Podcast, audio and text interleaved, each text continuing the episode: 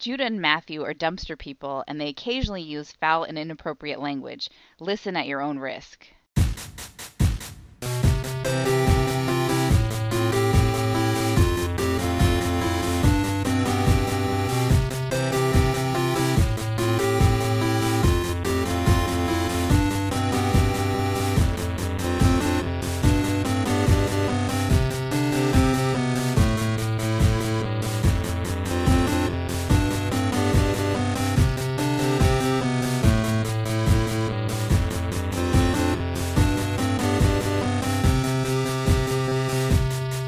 Welcome to Brother Date Time Tracks Edition. I thought that would be better this time. If we just talk I mean- about um, Selma and um, Darian Lambert. I mean, I, I, I did try to watch the time tracks pilot. Was it On- on YouTube? It must be on YouTube. It couldn't be must on be anything on else. YouTube. I, I don't think it's on any of the streaming services. Oh man, how much would you love if PTEN suddenly launched it? I would pay for A streaming service? Yes, I would. for a PTEN streaming service. I was paying five for Drama Fever. I would pay six for PTEN. could just watch time tracks and uh, Seven Days and The Sentinel. Even if it just was literally just those three. It would be really good. Uh, Okay. yeah, it's uh, week forty nine of our Star Trek project. Yeah, if we're still doing this, we're, we're 49 fat ones in. They don't seem to be getting any better. Yeah, they're not. Here honestly, here's the thing though. We're coming up on a third of the way through this project. I like how we we're just constantly in between. Like fractions. in 10 episodes, we'll be a solid third. so here's the bad news about that. The fractions go really fast at the beginning. Yeah, Like to go from a 10th to a ninth is like two episodes, but to go from a third to a half is that's a lot. ooh, uh, so it's over it's like going to be about 25 30 episodes. So Yeah, it's uh it's ugly, but that's fine. yeah. It's four. It's week forty nine. Uh, last week sucked. Last week the winner had thirty one points. That was the worst winner we've had. I, I'm Yeah. hoping we're getting better at this because they are not. The writers aren't getting better. So we're we're in a little slump so we're in early season three for the 90s star treks right. and we're st- and late season two for the outliers Yeah, I, I'm always surprised when I find that Enterprise is not yet uh, ticked over. yeah it's got just a couple more before it ticks over Yeah. um and uh i think uh, tos had the most episodes but tos is also going to die out the soonest it only has three seasons so Well, thank fucking God. yeah well They're hard to fucking watch. I know that um that this has not been the great joy for you on this pro. Although they l- currently lead with With- sixteen, yeah, the most wins. They notched that sixteenth win a long time ago. early on they were they cared about concepts and premises and it has been a while since they cared.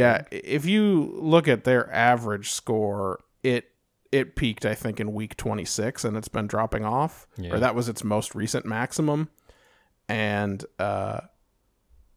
Their five episode average is fourth out of five shows right now. yeah they're not doing great but last week as usual in the voyager spot was voyager That's correct. So uh, you know the rules. Uh, Voyager lost last week, and that means we're going to start this week talking about Futures End Part One. yeah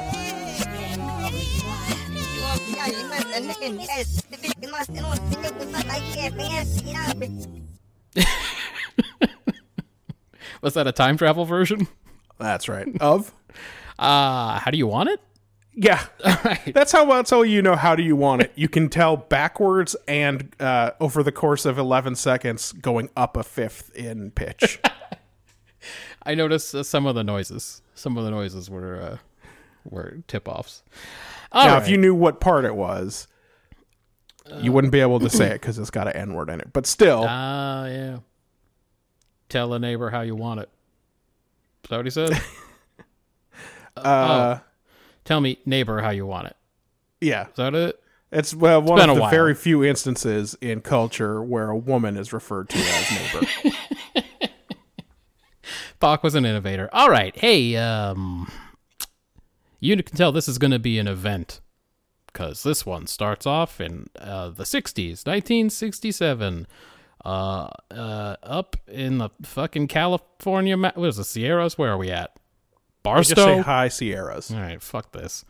Uh, there's a dang old dirty hippie beating some makeshift drums around a campfire. Played by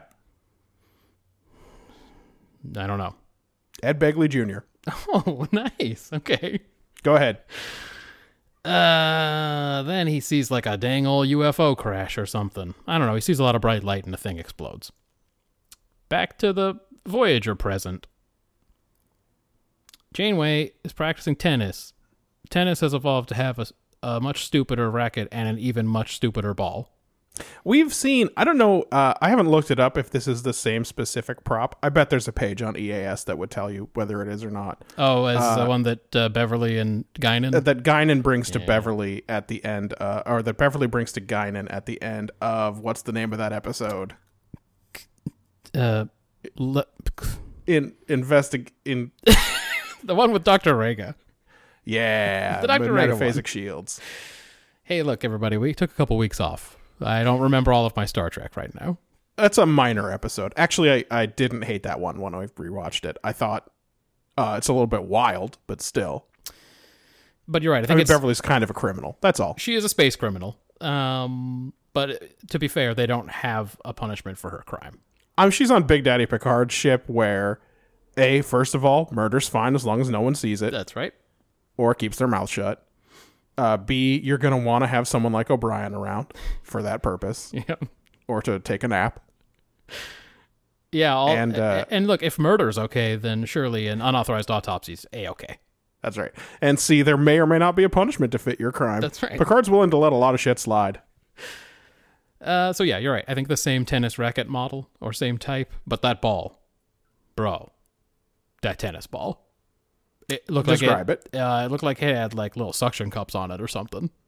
Yeah. Now, is that a training tennis ball? I don't know.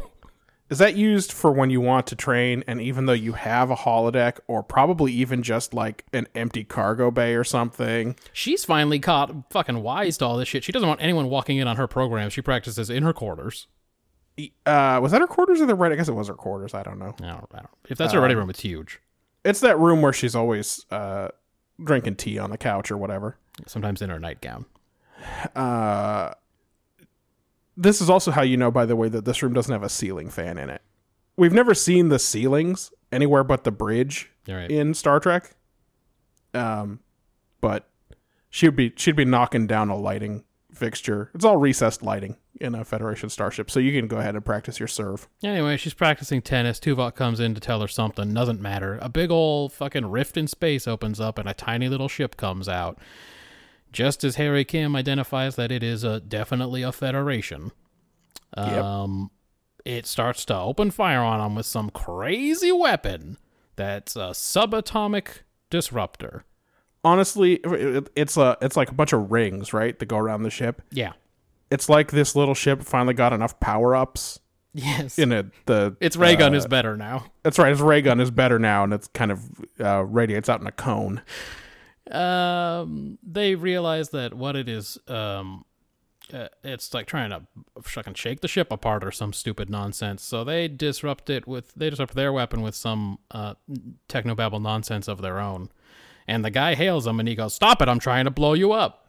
I need Yep. to blow you up though. It's important, and I gotta do it now because i'm you from the 29th century you cause a terrible accident in my century, which is the 29th, and I've come back to stop you, but it's very important. I don't have time. I have to shoot you right now for time reasons. um, anyway, Voyager Doc, you defense. can't just talk about the big plot hole in the episode right at the start I'm sorry. It's just he's so clear about why it's so important.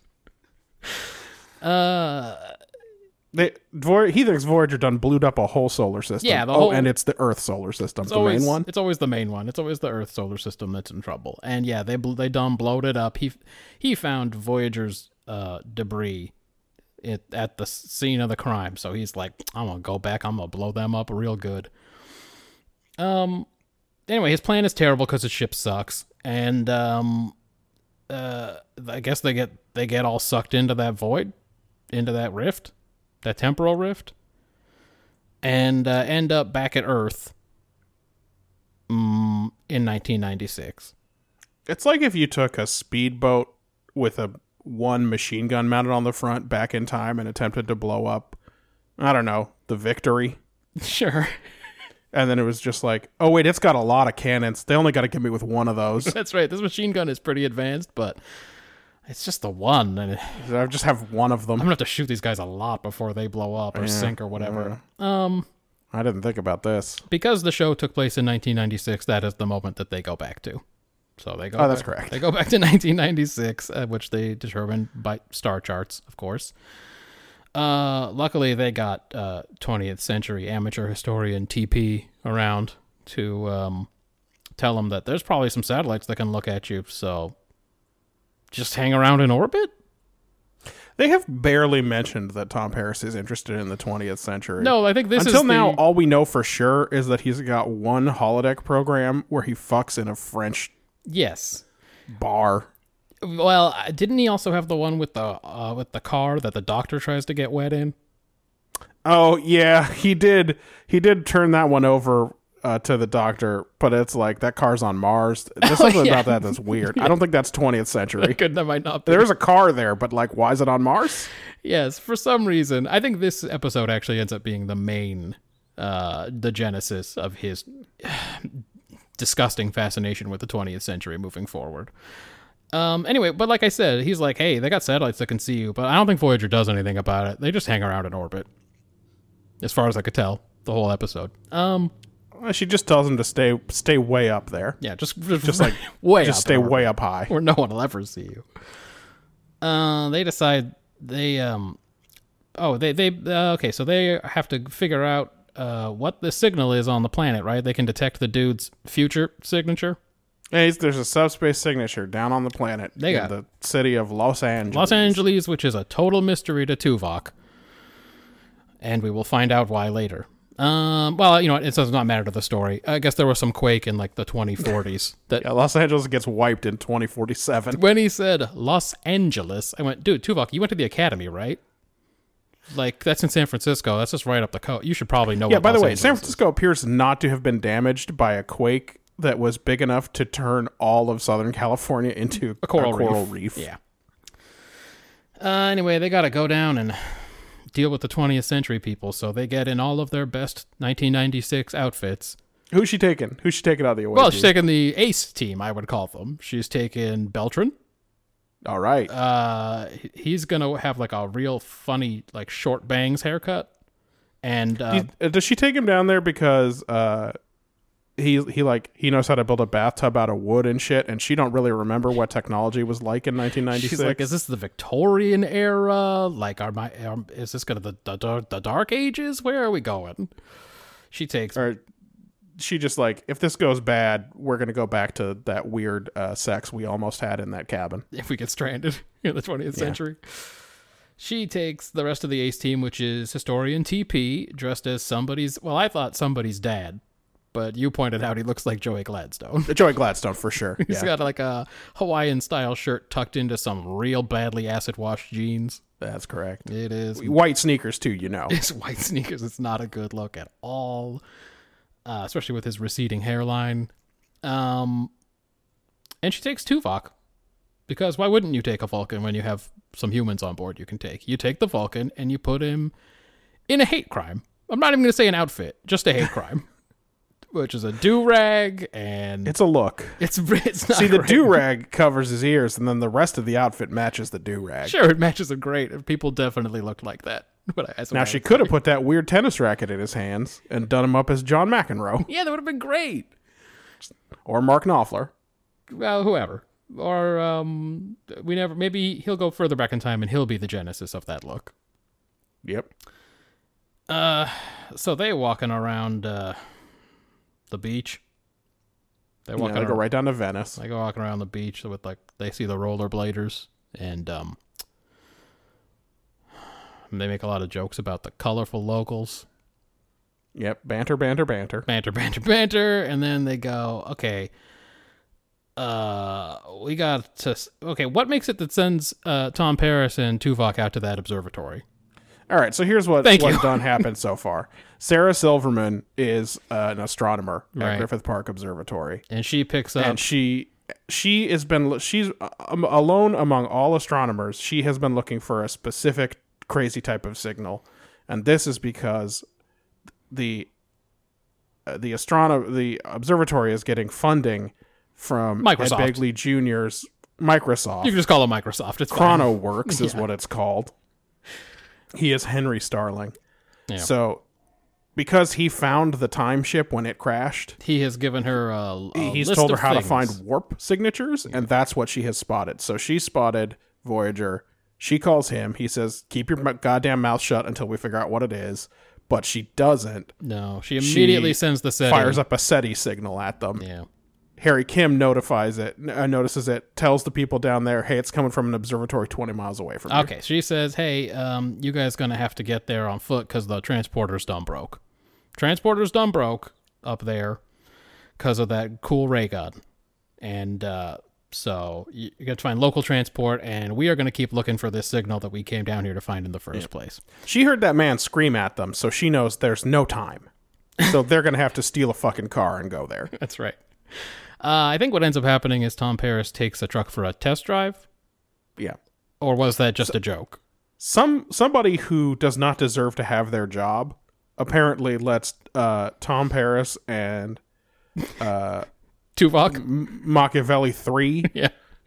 get in this truck alone and drive it away. And just drive it away. They drive it away. Did he make a driver's license up there? I don't. Yeah, and you'd think you'd have to like show something, but At least like at, if they're letting you drive that thing alone, at least you're leaving your driver's license behind, right? I would think so. But maybe he thought he was Dave Coulier, and he just he just went with it. He's like, "Oh, cool! Dave Coulier came to our uh, our dealership."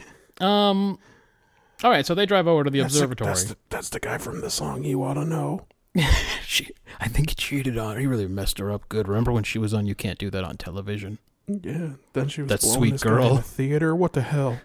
What the And hell, now man? you're thinking of me when you fuck her, like that. Yep. Um, uh, so they go off to the observatory, those two idiots, and they go in there and play it super cool. And what I mean is, Tom Paris uses his real name and talks about Starfleet Academy. He does. He says he's from Starfleet Academy. And but that's okay though, because he notices a cool retro movie poster on her wall, some kind of dang old horror movie or whatever. And we know that she likes it because there's a book in front of her that's titled uh, B Movie Art Posters. And uh, So she's got a big library book about B Movie Art Posters. so he's a hundred percent in with her. And again, after they play it super cool and be like, "Hey, we were looking for something else and we got lost," Tuvok corrupts her computer with a dang old virus so that she can't do any more Voyager stuff. And then they walk out of there. But, like, it's not a cool virus. That, even the virus doesn't play it cool. The No. virus goes off immediately. No, it's not secret. It throws up a big skull and crossbones, and it's like danger, danger, danger, danger. It doesn't just, like, make it look like she went offline or something. Or maybe even such as makes it so that her data's corrupted. It yeah, it, it it straight up puts it on the screen. You are virused. Yep. Um, so she follows him out. She follows him out to their stolen truck, and as he's again playing it super cool, like I'm not a space guy. What are you talking about? Yeah. Meanwhile, Henry Starling had gotten a call from some reporter because, again, Sarah Silverman couldn't play it cool and emailed some nerd at MIT. Yeah, she didn't play it. No one's playing it cool in this. Yeah.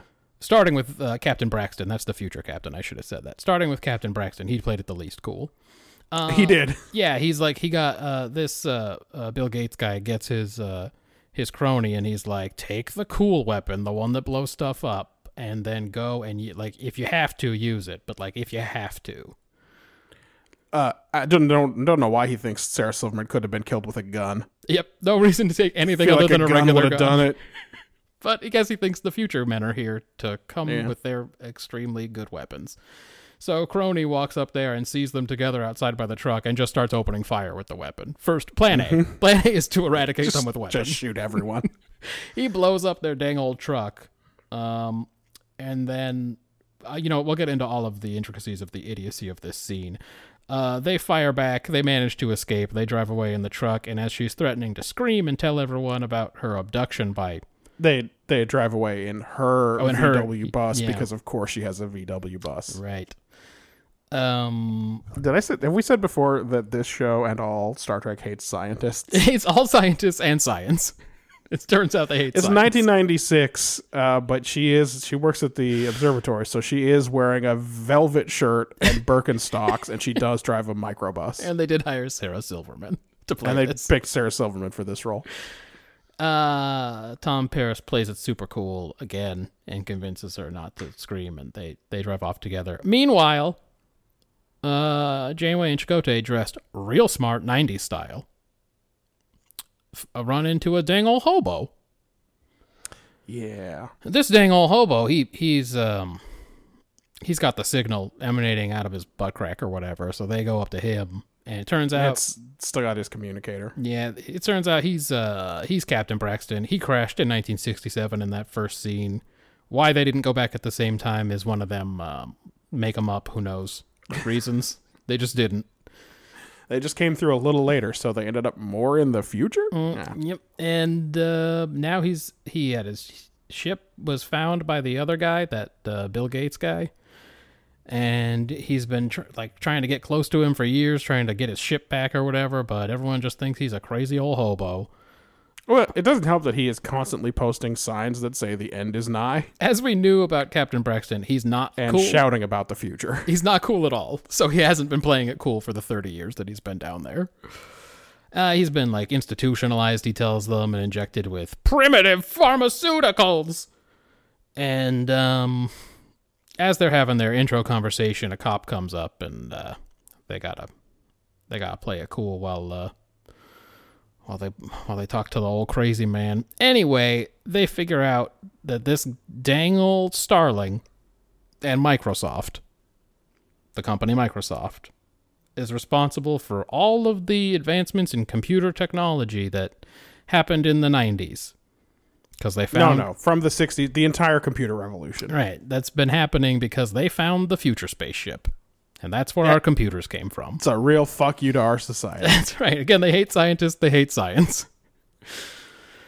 Uh and uh they go and they they get into his compound, his his dang old building because they're dressed smart.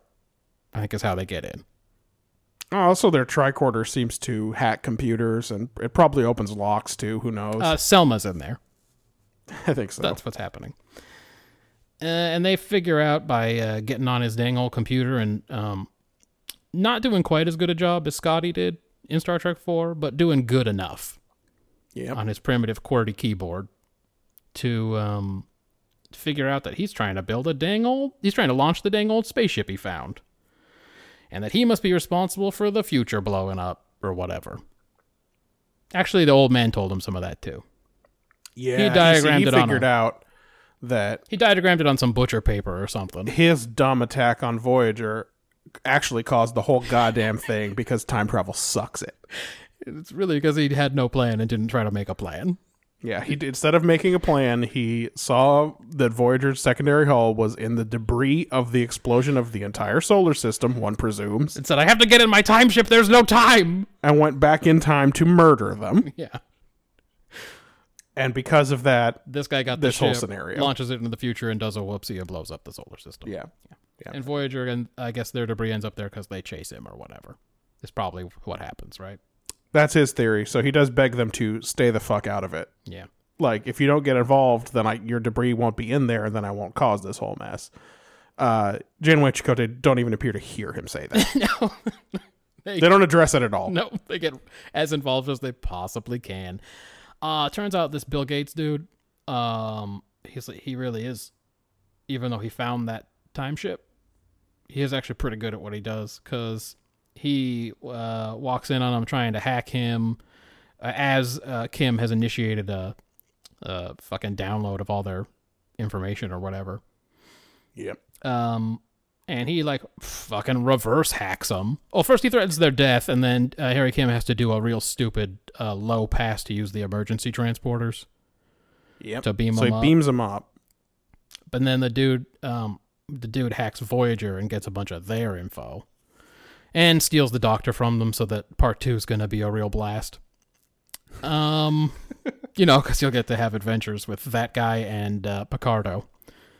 Yeah, there's a lot to look forward to. Um, um, and then, oh, whoops! Uh, turns out uh, Cass and Neelix they've been monitoring the TV channels and to see if stuff. anyone has noticed Voyager, but also so that they can enjoy soap operas. Yeah, they're the- because that that'll be fun. comic relief or whatever. Um, and then I'll talk about all the problems with this scene as well. But somebody captured them on on video camera, flying all around there, and they already sent it to the news, and it's being widely broadcast that this UFO was seen, and it's Voyager. Uh oh.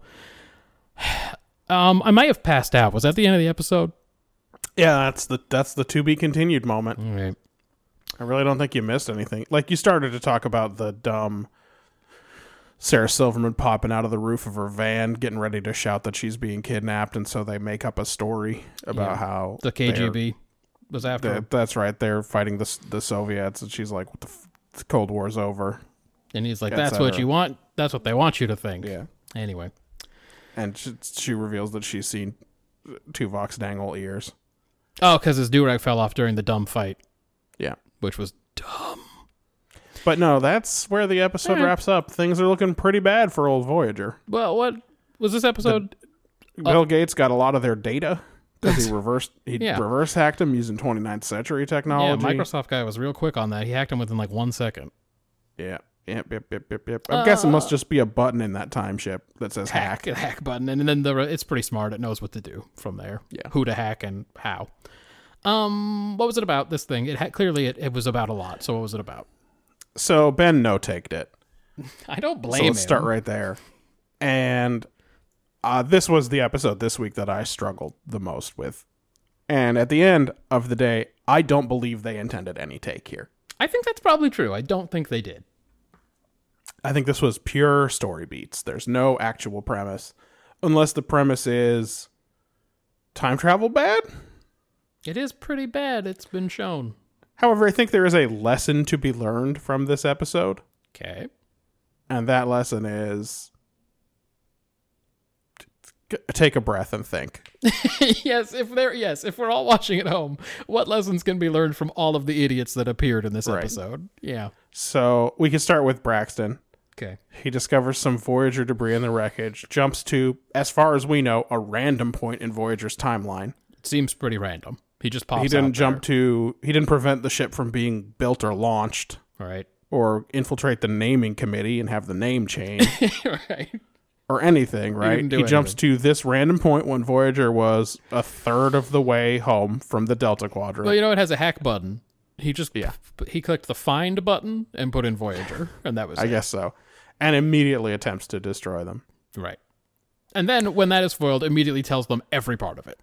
That's correct. then they get sucked to the past. I'm not too mad with Voyager's response. They're just fighting a crazy guy. Right. So fine, they end up in the past. They don't wait for Balana to like fix the damage or to do scans and try to figure out what happened. They have to go down this instant. There's no time. Yeah. So now there's an away team down there and there's a transporter problem and they can't get back. Yeah. Fine. Braxton then they find him and he gives them a lot more information and begs them not to get further involved, but they immediately rush to break into Braxton's office. Yep. Then Harry Kim can't wait for these transporters to be fixed. He's got to zoom on down to flight level 100 and beam these old boys out. Yeah, I got some stuff to say about Harry Kim.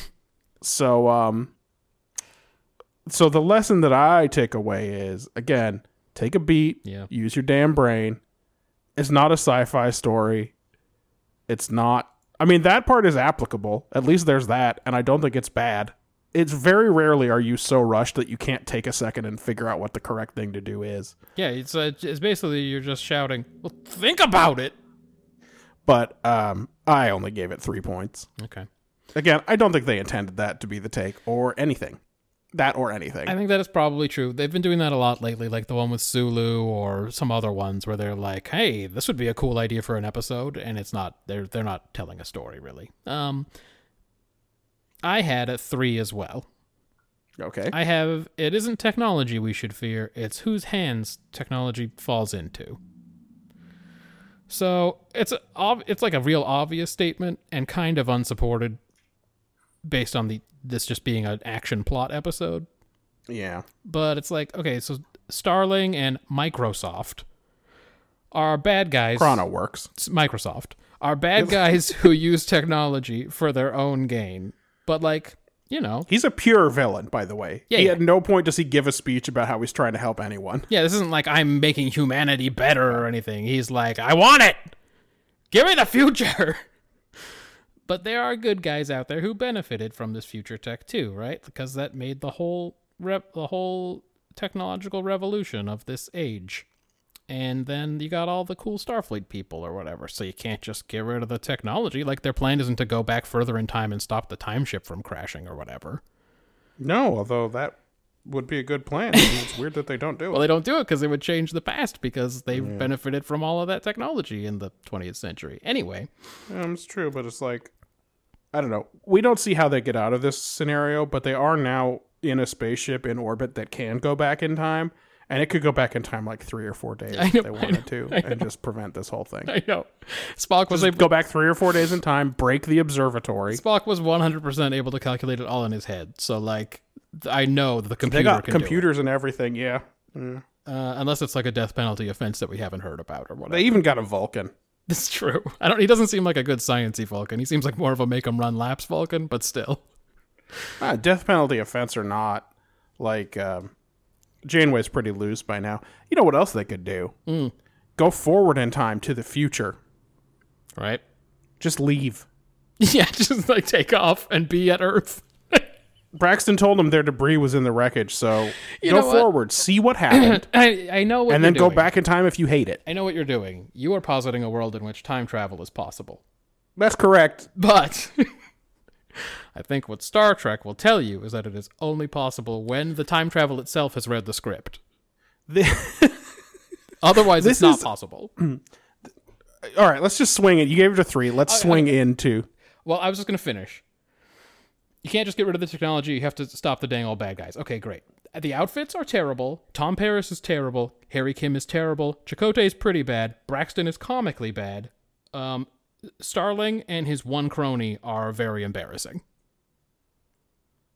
So, th- this was me flipping around. This was the back end of my execution. This is a two. Because I was halfway through my uh, execution score. Okay. Um. Ben also gave it a two. Uh. He said this time travel stuff was fun in TOS, but it's real dated in the '90s, and it's even worse today. Okay. Uh, okay, so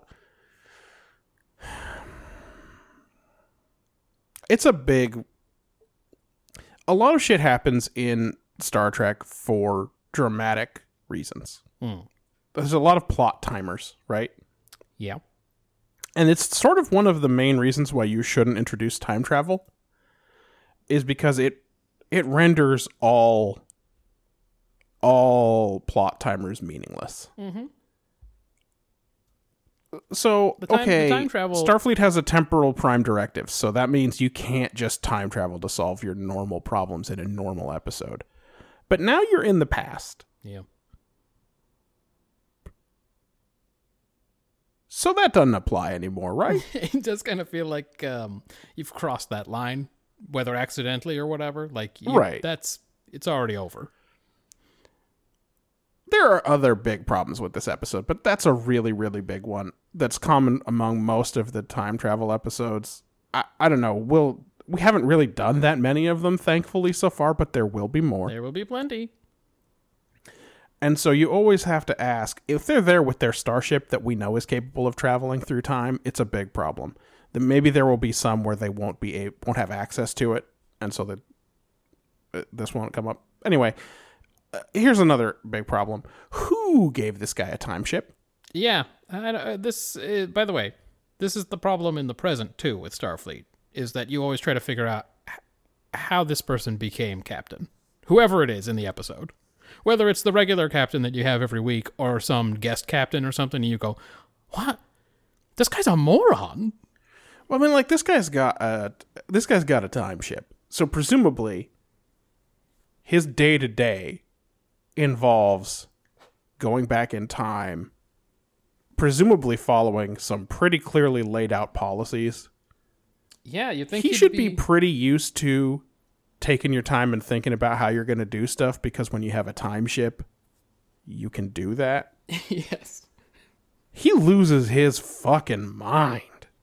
He is like he's like when he comes through the void, he's like Riker in the parallel dimension where the Borg have taken over. Yes. But it's like you are in a time ship. Yep. Say the where you were in the future was so unstable that you had to leave, you could just time jump to a time before that happened and think Go back and a- then think Go back a one week. yeah. Go back a one week in time. Take a big nap and then figure out what you're going to do. Right. Backstep 7 fucking days and just take a vacation. Yeah, I feel like uh, Parker from Seven Days was way more put together than this guy. Yeah. And everyone thought he was crazy. Crazy like a fox.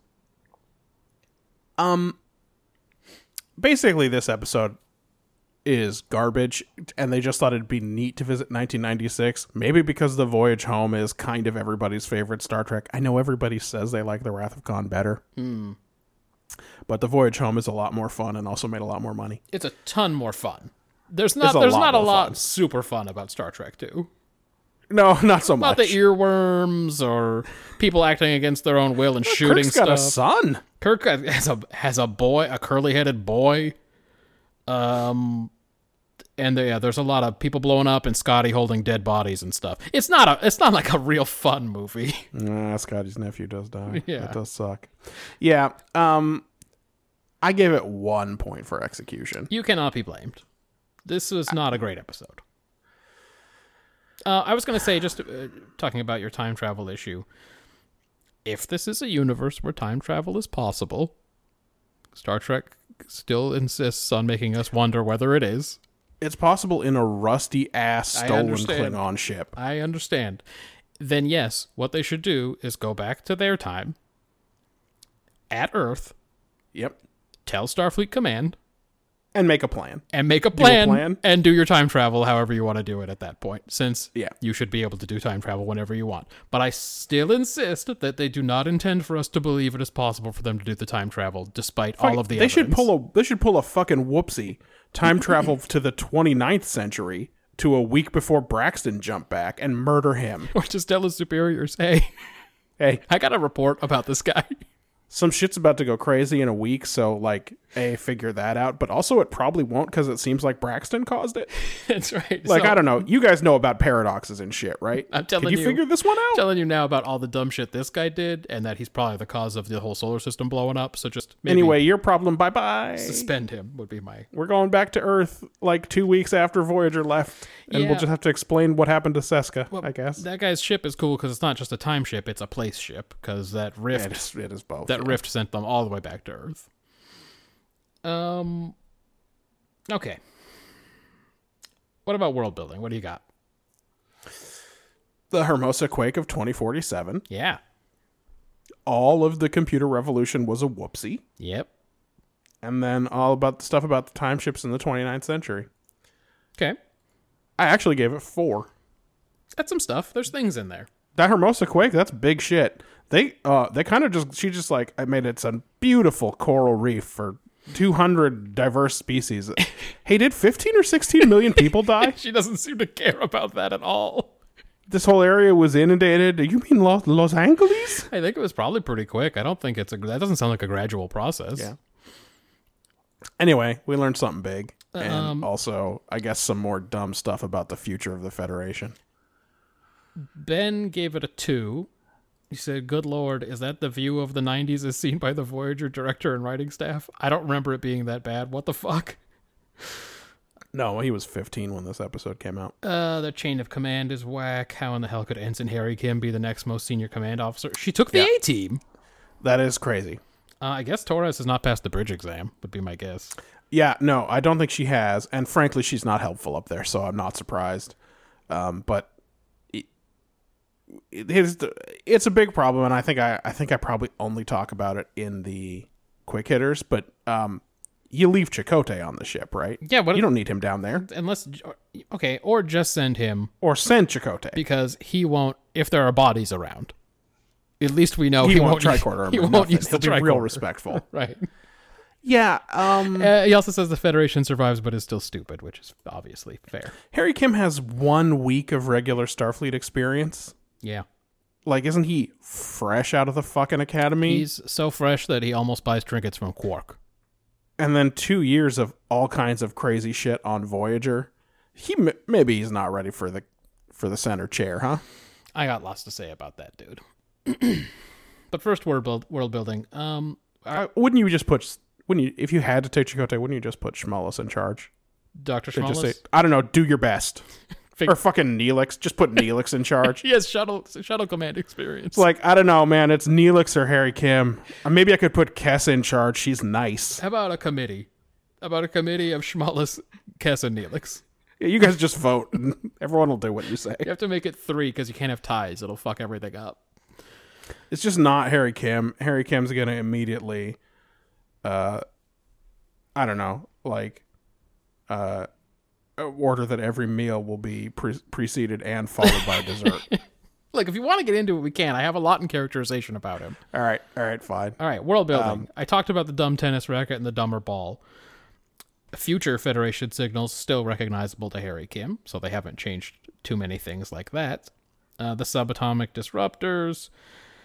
Uh, again, I was super confused why Tuvok hadn't heard of LA until that quake put it underwater.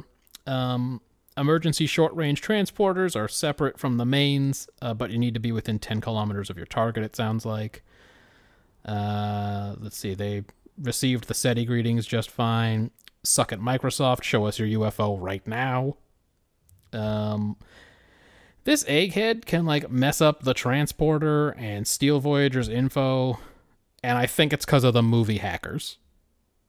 Probably I think he saw the movie hackers, and now he knows how to go in the internet or whatever. Angelina Jolie's fucking around back there somewhere. Yeah. Uh, he figures out how to contact them on their frequency within about six seconds of downloading their data. Yeah.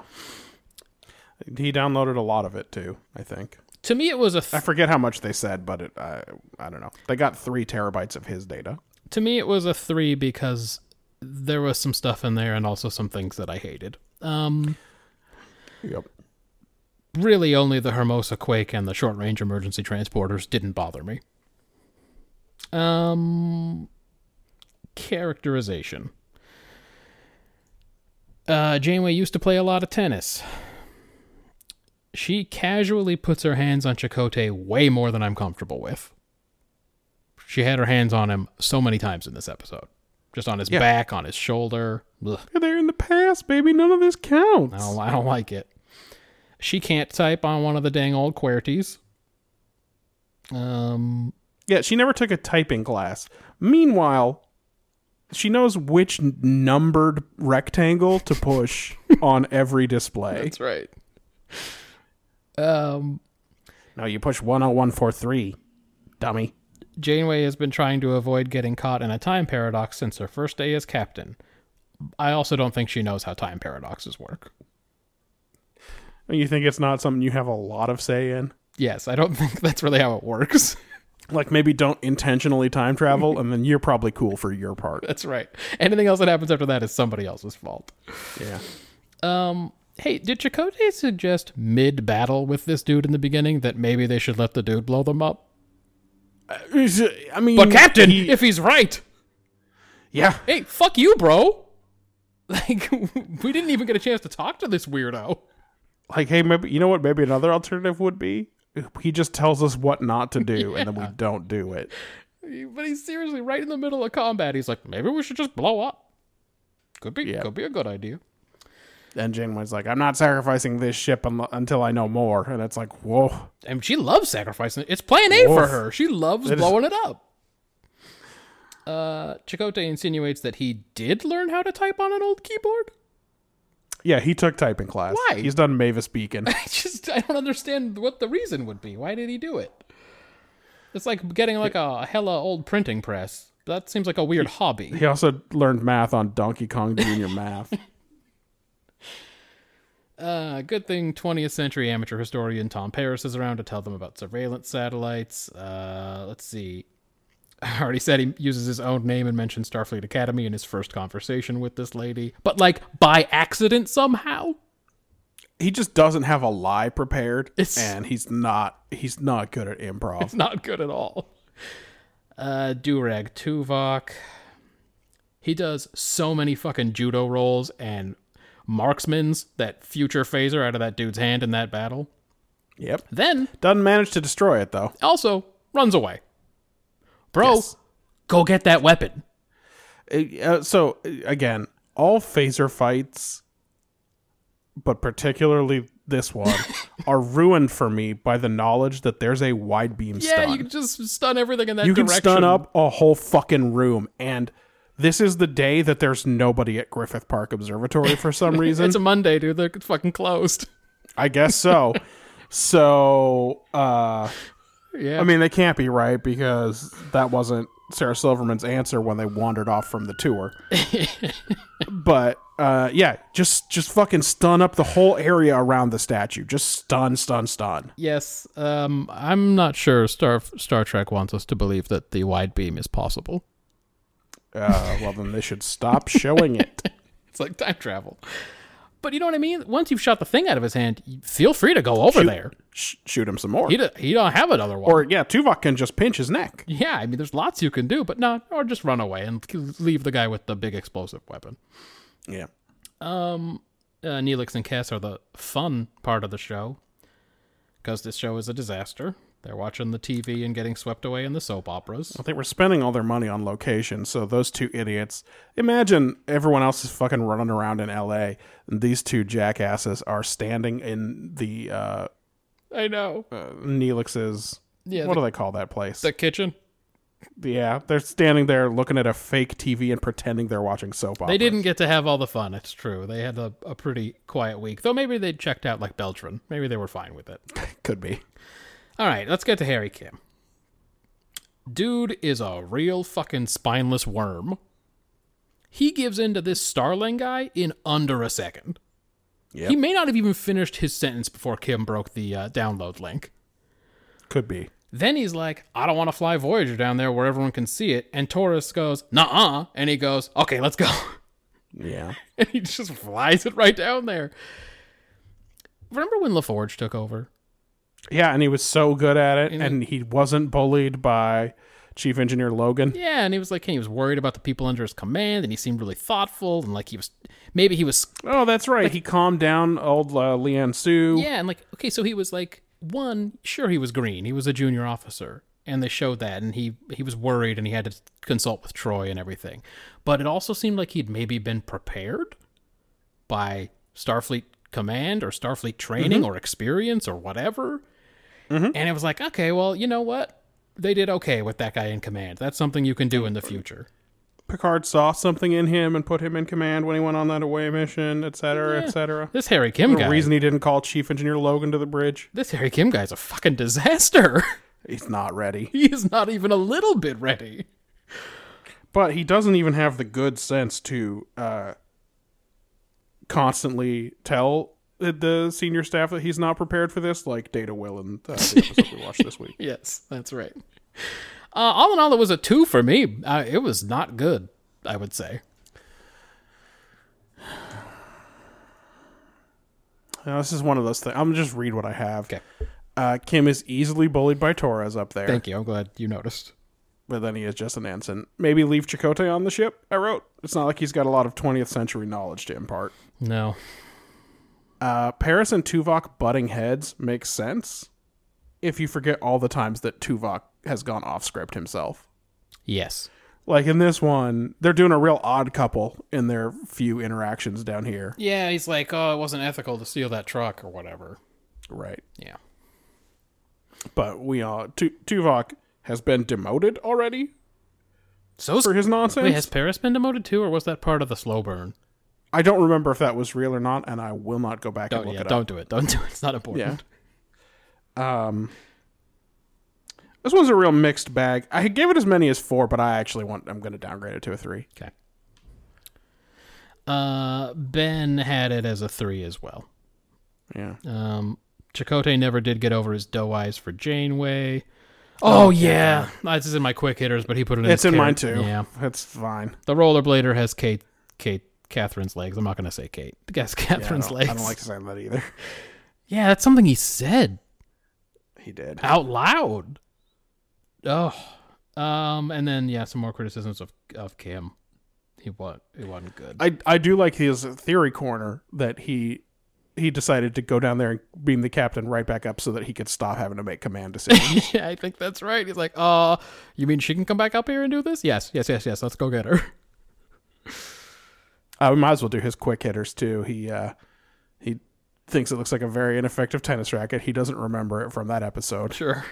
I always want to say remember me because it's a Beverly episode, All but right, it's, I'll that's just- not I'll the name look it of up. it. I wanted to say clues, but I know that's not it. It's um, No, it's not clues. That's a uh, Doctor. I don't know if that's a better episode, but it's a wild episode. Doctor Rega is in the episode. Blah blah blah blah blah. And he says this must have been very early in Sarah Silverman's career to make this look like a good career move. We'll talk about that in a minute too. Uh, how come it doesn't have the fucking episode name? What the f- suspicions? Suspicions. So not investigations, but like sort of like that. Yeah, not clues or investigations. Suspicions. Yeah, suspicions. Um All right, quick hitters, I guess. go for it. Uh, this music that the hippies listening to at the beginning does not sound like 1967 rock music, but it does sound license free. yes, and yes, it was- that's good. It did sound free. At the moment, Janeway says, his time ship is the only way we have of getting back to our own century. Well, we know that's not true. That's plainly not true. Stop fighting with the creators of Star Trek. They insist you cannot time travel. Whose outfit is the worst, Matt? Oh, I don't. Tuvok as Hate Crime or Paris as Dave Coulier? or know. Chicote combination of t shirt under blazer with weird bowl haircut for some It like reason? weird short bangs. It was really bad. yeah, it was very bad. Very Was that, bad look. Was that a thing in 1996? I I was like, is that so you could? Is it to cover up his tattoo? Oh, but it doesn't. Also, like people had tattoos in the 90s. Maybe not a lot of face tattoos, but Yeah, face tattoo would have been a weird look. yeah. Oh, thank God they didn't dress him like a cholo, though. Can you imagine? there must have, someone must have been tempted. I, c- I cannot believe that didn't come up. Um, we'll just but, button the one button at the top, and then And then uh it's uh tall white socks. yeah, some shorts and tall white socks. This is going to be this is going to be the one. Uh, they must have been tempted to do that. Uh, Janeway's white pantsuit, I didn't care about. It was frankly by far the least offensive. Yeah, I would have bought her as 90s power power executive lady. A real '90s white. Yeah. Um, I already I talked about the coral reef. The some idiot let those two guys drive off in that truck. Uh, I was not at all convinced that uh, Tom Paris knows what a Fourier transform is. Um a fur a furrier? He does say Fourier. Listen, that's fine. It's a French name. Yeah. Whatever. Um, I was unconvinced. Uh, this is the first time we've ever seen a communicator stop working because a phaser was fired nearby. That's another plot contrivance this week. Either that or a random uh a, a random malfunction. uh, Starling had more than three terabytes of data on his uh, 1996 computer. Yeah, I guess he saved the good stuff for himself. I guess so, huh? He took the, he took the memory straight out of that uh, future ship. I guess so. He wasn't letting it all go. I gave Best Actor to the nice cop. Yeah, that guy was nice. I've seen him in stuff. Yeah, he was he was pretty he was pretty chill about the uh, crazy old Captain Baxter. What the fuck was his name? Braxton. Braxton. and uh, worst actor to the Wanger. One more Yeah. for the Wanger. He's he's racking them up. I w- have, we should have been keeping track, and now it's too late. If we were keeping track, you know what? Actually, I'm going back and I'm rewatching, rewatching, re-listening to our own show. it's not actually too late because I still have all of my notes from season two, from episode two on, and I don't think I awarded best actor in episode one. So that might be something we can do because I have a feeling Wang has racked them up. He probably gets a lot of them, yeah. Yeah. You, uh, anything left to talk about? I know Uh, we're 53 minutes in. Oh shit! All right, okay. A couple of things. One, I had been dreading this for a long time. I knew it was coming, and it made me very upset when I saw the teaser last time or the the thumbnail, and then I'd forgotten again. And when I turned this on, I went, "Oh, son of a bitch!" Um. Again, she does have your legs. Okay, what? yeah, that's In nasty. what scenario is that not a weird thing to say? Not, listen, not only, well, I- I had, had Tuvok And Tuvok and Paris separated, or did he do that in front of him? I hope. I, I hope think he they did that left. in front I of hope him. they left, but I don't know. Maybe they were already on the way to the observatory. Uh, a lot of bad shirts tucked into bad jeans in this episode. Starling does. Uh, he tucks in his polo or whatever into his bad '90s jeans. Damn you, 1996. yeah. um, Janeway's timeline anti-contamination strategy: send people all over the damn place and like just talk to everyone. Go figure it out. Uh, dude said the name of the episode. Oh, it was the ghost ship moment. Yep. Um, who are you people, and what is that thing in your pants? That's a thing that someone said. Um, I already said the thing about how the guy says they might have to use the weapon, and the, gu- that's the guy's plan A is to go use the weapon. Uh, when this chick says the USSR broke up five years ago, I was like, oh man, I'm old. Yeah, no kidding. Then TP says, that's what they want you to think. And I went, uh, yeah, that was the right call. That is just what they wanted you to think. Yeah. I mean, it's been kind of a long game. turns out that So there's that. turns out that was the truth. That, wa- that was not over. Uh, okay. How did that guy take that camcorder footage of Voyager an hour ago and then get it to the news station when all of the stuff that went down happened minutes ago? Yeah, it was real time, and there's literally no way that it could have been on the news by then. There were like no cuts. no, And the person on the news says this was filmed an hour ago. no cuts, no buts. and this was a camcorder that the dude had to like send the dang little tape to a news Also, station. he was taking camcorder of his backyard barbecue long after dark, It's just, so he wasn't getting good shots anyway. and then I remembered that he read the script, and that was that. Okay, He read the script. Yeah, he knew where to point his camera. that's long enough, I think, for Voyager. God, why do we always do this? Uh, it's, it's, again, we started doing this where the worst episode goes at the front. We may need because- to change the order again. because we were shortchanging, That one's continually on the back. shortchanging Voyager and Enterprise because we're very tired by the end of this It's true. show. It's true. So now we're hitting Voyager when we have peak energy, and Voyager is at peak crazy right now. we do hate it a lot. so I think it's getting a lot of spite talk, really. Well, let's move on. I I don't want to give it anymore. Yeah, sure. Uh, fourth place last week was uh, TOS. Uh, that means this week we watched Return to Tomorrow.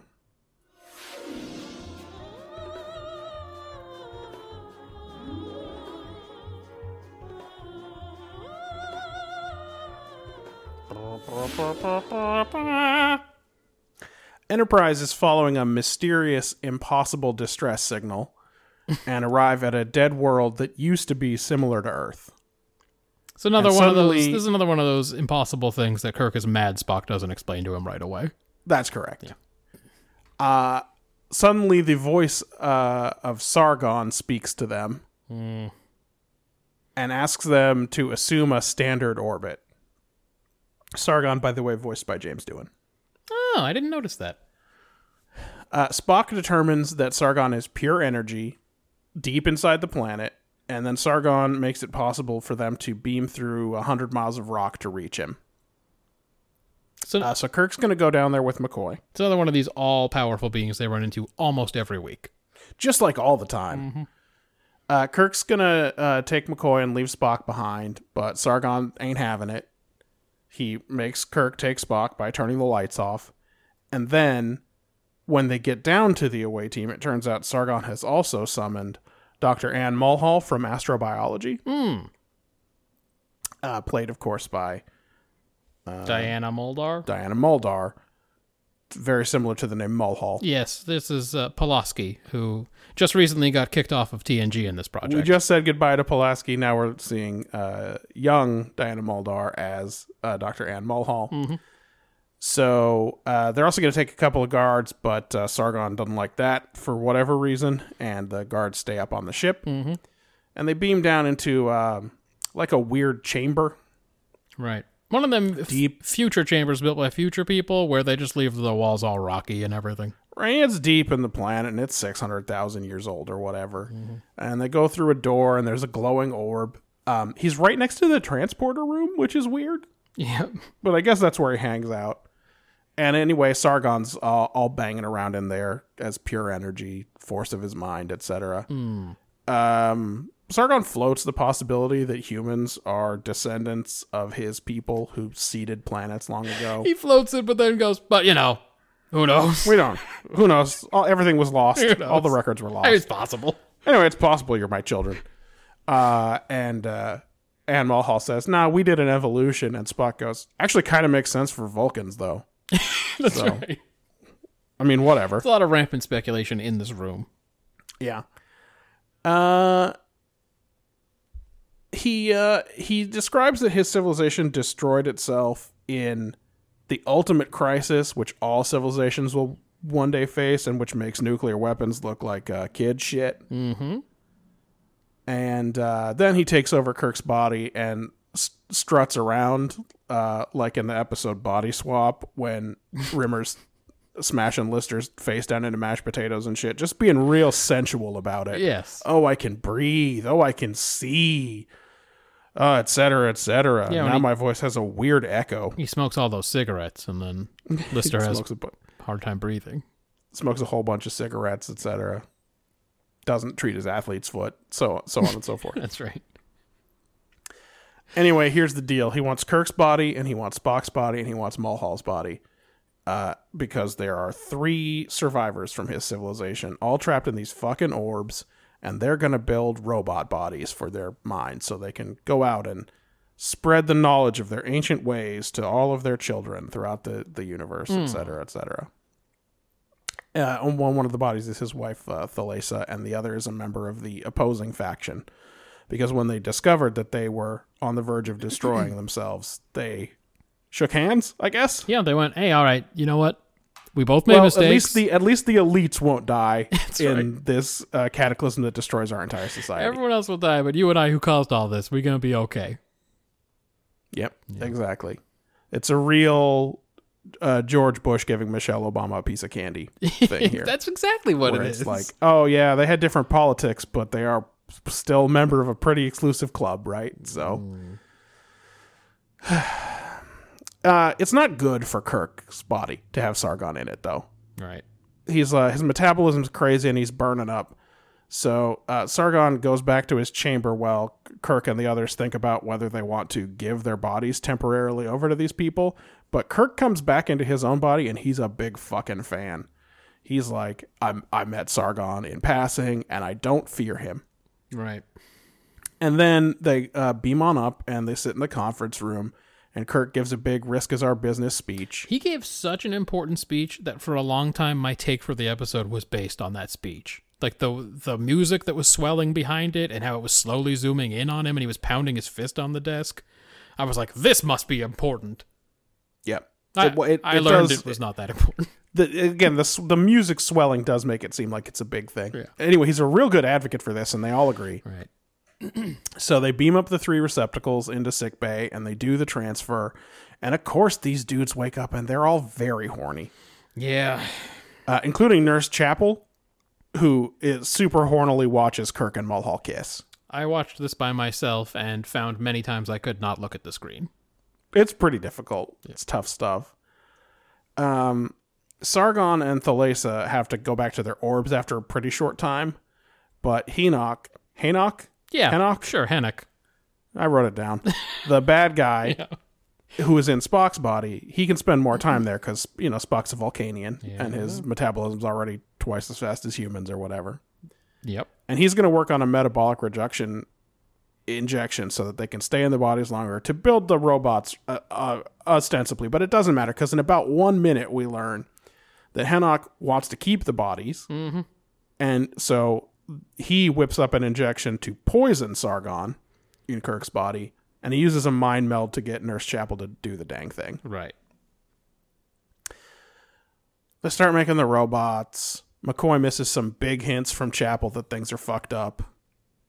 Like when she can't remember what she was going to tell him, etc. Yeah. And then she tells him some nonsense. She's holding on to the poison Uh, one for a really long time, just kind of looking at it. Yep. Hanok does a pretty good job of seducing Thalesa to his way of thinking because she uh, goes to talk to Sargon about, hey, can we just keep these bodies? But uh, at that point, Sargon collapses, appearing appearing to be dead. Right. McCoy can put Kirk's body on life support though, but his consciousness is trapped in Sargon's receptacle, and Kirk's not capable of getting back there himself. Sure. Hanok finishes the android for some reason, I guess to force the Lace's hand. Yeah. Like when she looks at it, she realizes she can't live in it. So she goes to McCoy and she offers him a trade. She can restore Kirk to his body using some powers that uh, Sargon would never have let her use. They have some forbidden powers. If McCoy will just be cool about it And- and, pretend that she's still Anne Mulhall, right. just let her keep this one. Um, but McCoy has got morals, so he's not going to trade one life for another. I was a little surprised because they don't even know that chick, and you know, Kirk's his best friend. It is. It is actually. It's a little surprising. You're right, but I guess he's like, nah, they'll figure it Some, out. yeah, someone'll do a. You'll do a fuck up is what'll happen. You won't be convincing, and then I'll be found out. Yeah. Um. Anyway, she gets real mad about it, and she's like, "How dare you defy me? I'm a god, etc." And then I guess that causes her to see the error of her ways, Hmm. and she's like, "All right, fine, fuck it." And now all of a sudden, Sargon speaks again. Yeah. and he says that it's good that she figured this out on her own. Uh, basically, he transferred his consciousness into the computer when he figured out what Hanok was doing. Good thing the computer's he's- capable of that. He's got a plan. Well, we've seen it before. Jack the Ripper was just in there. He was in there Mm-hmm. a minute ago. Hot He was minute. just up in there a minute ago, yeah. It still smells like Jack the Ripper in there. It's not cool. yeah. Um, the ship starts a rocking, and I'm not sure why. But when McCoy returns to sickbay, he finds that Kirk and Mulhall have been restored, and all of the receptacles are destroyed. Yeah. including Spock's mind. Um, and apparently Thalesa, although maybe she's gone into the computer. It's not clear at this point, but that's what happened. She's in the computer Mm-hmm. too. So Kirk, back in his own body, orders McCoy to prepare a hypo of the fastest, deadliest poison to Vulcans. but it's the kind of order I would give. yep. Like he has no he has no knowledge of the subject at all, and it is obvious. Whatever the one I that don't goes know fast. anything about this The one that ki- no, the one that kills faster. I want him to die real quick. because he's like, "Hey, Spock's mind is gone. We're gonna kill his body now to get rid of Hanok." Yep, that is the great plan. so they go to the bridge to do this, um, but uh, Hanok uses some some powers that he has to stop everyone, and he orders Chapel, who's been his lackey this whole time, to take the hypospray and inject it into McCoy. But she she straight up injects it right into Spock, Yeah, and uh, and Sargon prevents him then from being able to transfer his consciousness to someone else. So now Hanok's gone, and then Spock restores. Or Sargon restores Spock's consciousness, which was inside Nurse Chapel. Now, Hmm. what is not explained at this point, where Nurse Chapel was during all of this. Uh, I think she says that they shared consciousness in there. okay. that Oh, so and she, almost was- got she almost got to sex him, but she- just yes, mentally. She was getting off on it. It was pretty clear that she got to be in the same brain as Spock. cool. Yeah, it was gross. Uh, and then uh, Sargon and Thalesa announced that uh, the, this whole thing has been a boondoggle, and they're just going to stop existing. Yep. But they're oh, don't worry. They take one last moment in Kirk and Mulhall's bodies thinking just to be awful Curve it up a little bit more. Yeah, while everyone fucking watches on the bridge. Ugh. Matthew, what's this ding dang episode about? Temptation exists forever and is forever dangerous. No matter how advanced these old boys got, they still killed each other over things they desired. And no matter how long they lived in those stupid globes, they still immediately fell prey to their temptations when placed in human bodies. That's a meh for me. It was a four. It's something, but it's not. I don't know what I'm supposed to do with it. Not have desires, I guess. Yeah, don't don't have those desires, or just suppress them. I guess I guess. just uh, live a real, uh, real Quaker life. I guess. I think what this was was a 60 sci fi episode. Yeah, basically. Yeah. Uh, I wrote down humility is the ultimate test for a people. Hmm. It's what they talk about when what caused the destruction of Sargon's people is when they started to look on themselves as gods. Yeah. Um, and then even Thalesa, who must have been on the good side during the war, is really tempted to take what she wants by force. I definitely got the feeling she wanted that body from the start because she did not need a lot of convincing. yeah, uh, Like I guess she Hennick is like, hey, what, wouldn't you like this body? She's like, I do fucking want it. what do you think the specific uh choice was made? Do you think that the guy was like I want the hottest woman up there. Yeah, he said he wanted the fastest, hottest woman. Send the fastest, hottest woman. Can't be the horniest or Chapel would have gone. That's down. right. Yeah, it was not whoever's the most interested in sex because they know already they're pervy. They're going to be in those bodies. Yeah. Um, but it's because uh, she didn't get sent down there because they needed astrobiology. No. Yep. No. Um, I would have been like, if you're telling people you need to build robots, then I'd say bring me the strongest woman, or like just put her in a man who cares. You're just going to be in a robot in ten days anyway. Anyway, I think Be Humble is like a medium good Star Trek take. I gave it five points. Ben gave it a four. He said he had too many partial takes, which I, I kind of understand. I went through a few. Uh, so he'll revert to weird shit in space. Um, they come across some species survivors, anti war, he says, maybe, who maybe are gods, don't deify shit, but who just want to be real people again and then are just as scheming as real people. Gods are fallible. So they ki- so he had a bunch. He had absolute power uh, c- and corrupting and but with a redemptive twist question mark. Well, he says it was a lot. Yeah. Um, so just let's, let's swing into execution here. Uh, this episode is like every Star Trek episode rolled up into one. Yes. It's like we have human consciousness in advanced androids, ancient gods leaving the galaxy forever, powerful people easily seduced by sensual human existence, Ugh. Kirk just kissing a subordinate in front of everybody, Could- Spock acting Could you stop crazy. saying sensual? Please. it's making me Sorry, think of I did this. mean to say sensual. I'm tired of thinking of this episode. um, it's like if a neural net watched season one of TOS and wrote a script. It's like this is a botnik. A Botnik we did a script. botnik here. Yeah. Yeah. It's this. I mean, this is not a clip show, but it, it this is almost has the content of Shades of Grey. The only one uh, fun thing I found in this whole episode was there's a smash cut to Scotty in the briefing room going, "They want to use our what?" so you know, at least they tried one c- comedic film technique. Yeah. Uh, I gave it as many as three.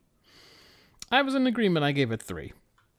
Uh, this was a long morality play about magic aliens. As such, it had little characterization, little world building, and was fucking boring. I couldn't believe how long this felt.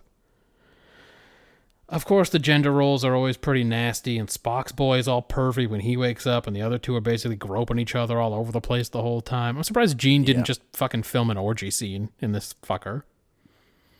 It was gross. Oh yeah, it's weird that they didn't do a three way, right? Yep, like just oh our bodies. Mm. It was fucking horrible. I'm gonna smash my face down in mashed potatoes and pour gravy over the back of my head. It was bad. Uh, it was bad. It was a three for me.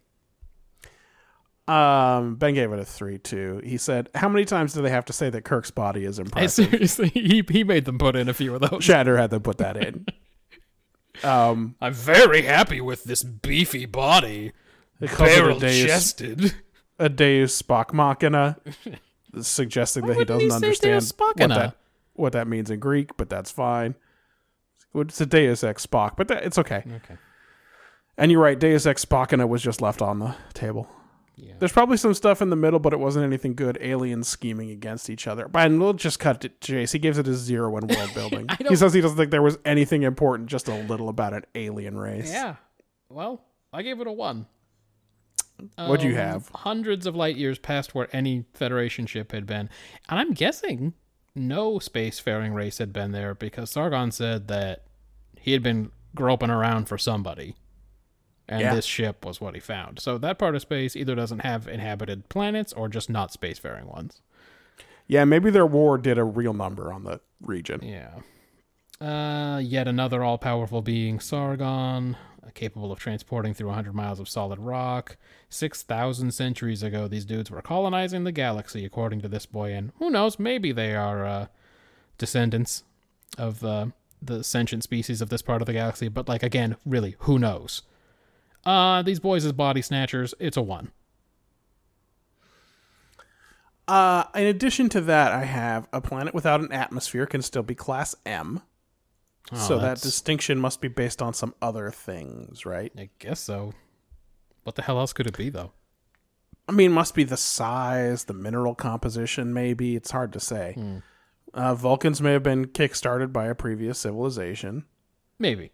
And the Enterprise can travel far enough away that a log entry could take weeks to reach Earth. Yes, again, we are never clear on what the hell the speed of those transmissions is. Yeah, the the ratio of the speed of the ship to the radio signal is never it's never clear and it's not consistent. Yeah. Um I still gave it the standard 3. Whoa, okay. To me, there was way too much maybe in what these dudes mean to this part of the galaxy for it to be important. The Yeah. fact that the guy himself goes, or not, I don't know, made me go, Yeah, well, what was well, the point of Earthers were this? Lost. What are you going to do? Yeah. There haven't been any tornadoes in Springfield since the Hall of Records mysteriously uh, Blew blew, away, away, in yes. 1979. Right. Um. Uh. What about characterization? I feel bad. We're gonna So- finish this in 15 minutes. Uh, It's true. I guess we are compensating a little bit. Um, there's a moment when Kirk, uh, that moment when Kirk returns to his body for the first time, and he's like, "I met Sargon, and I don't fear him." And Anne Mulhall says he could have a false euphoria here. This is, you know, he's been through a lot. And that is the thing that sort of best explains Kirk's behavior in this episode. He advocates so hard for this body swap that they play dramatic music under it. yep. And apparently, his decision to ice Spock was totally real because he didn't know that Spock was all living inside uh, Nurse Chapel. Yeah. He w- he wasn't told. Sargon does a lot of um not telling people the plan in this episode. Yeah, for sure. He does not trust others with his plans. Not even his lady. I thought McCoy was fine in this one. I, I thought Scotty comes off like a little bit of a buffoon, Yeah. and no one else is in this one. So, on the whole, with Kirk acting l- maybe like he's high Yeah. and Scotty not coming off so great, I only gave it three points for characterization. Uh. Ben gave it a four. A smirking smug Spock. If uh. Uh. uh is- I want- Is one you want to see? Oh, is if one. It's not him inside Yeah. his body. Uh, dang, Nurse Chapel really did a mind fuck with Spock. It seemed like something was going on in there. Yep. And so obviously this is not Kirk at the end. There was not there. wa- There should have been a moment where McCoy was uh, like, "Why are you walking around with a flooded basement? Everybody can see it because of your uniform." uniform's gross. Uh, and then yeah, he points out that it was pretty exhibitionist right there on the bridge when they were doing their farewell. Nasty. Um, I also gave it a four. Spock was way cooler about the missing security guards than he was about the women. that is true. that is true. But that uh, the Spock that shouted the women was much less cool in general. that was the shouting era for Spock. I just love every time I think about that. I love it. The women. Oh, it is great how S- Spock has immediately connect, connected the dots for the Like- two people that are missing. The women. as they materialize. Uh, McCoy is into gunplay, just whipping that pistol out and pointing it at folks. Very irresponsible. Um, quite simple. Happens every day. A good quip from McCoy about Kirk's simple mind transfer remark. Um, for some reason, Kirk makes this a democracy. He like normally rules by decree, but then he gets in there and has to give a big speech and says that they all get to vote on this body. Yeah, I- well, this one's pretty far outside of the normal regulations, huh? It's a great Kirk speech. Um, somehow, after all this shit, he still asks Sargon how they can help in the end of this long as hell morality play. I don't understand, like, why he. You're right that he is high as shit, because after all that, I've been like, good, now leave. You can leave now. This was, as usual, a bad journey. We should never I don't have know come what it- here. I don't know what it's like to be inside that orb, but Kirk comes out a changed man. That's right. Um, yeah, for me, it was a four. Do you have some quick hitters? Just one, dude. Can robot lips do this? Good God. Tell me more about this earth thing called kissing. Yeah. Wow. Hmm. she actually Yeah. they actually said that. when Lister takes a shot at sci-fi and Star Trek when he says, "Tell me more about this Earth thing called kissing," I always thought, "Well, that's a little broad." like I get it, he's doing a joke, but then there's the gamesters of Triskelion, That's right. where Kirk basically does explain Uh-huh. to a, st- a woman who was a stripper in real life how kissing works, Yep. and then you're right. In this one, she, Can robot. can robot lips do this? It made me so horrified. Uh, and first of all, it would have been great if Sargon had said, "Hmm, I'm having a memory from this body's previous owner. Robot lips can do that. It turns out they can. I, that happens all Turns the out time. he thinks about it a lot. That's right. Actually, robots may be better at it. She had a blue and green jumpsuit. it's very strange. don't- She's more attracted to robots, actually. It's very, it's very odd. Uh, other than that, it was just m- more love themes for Dr. Ann Mulhall as soon as she fucking gets plastered on the screen there. Oh yeah. So, not much from me. Uh, I will say, uh, I will say this. Uh, she basically has the Dr. Pulaski voice already in this. Like she sounds identical, and she, I mean, she looks very similar. She- there was only twenty five years difference, right? but she sounds so identical that I just assumed something racist was going to come out of her mouth. Oh yeah, she should have been racist about robots. Yeah. right, right in there. But this was, was Why would I want to be a opportunity. robot? They're But she al- inferior. She also, uh, very few of the female guests have seemed like they could be professionals. Yeah. Um, but she, uh, she sounds like an adult human woman. That's true. It's not like so whatever, it kind of worked for me, Not like whatever blonde thing came down and started messing with Chekhov on that one planet or whatever. right? Whoever's the new, uh, the new astro astrobiologist or whatever, right? And oh, there's a doctor, whatever, and her whole job is the, her whole thing is she's got big daddy issues and she's attracted to old men. Yeah, God, that was a real episode. It That happened. That happened, man. was a real episode. oh, but it worked for you, is what you're saying. Yeah, basically. But it doesn't matter because she's not a regular character, so who cares? She'll be back another time playing a different character right at the end of the show. She flooded your basement, is what you're saying.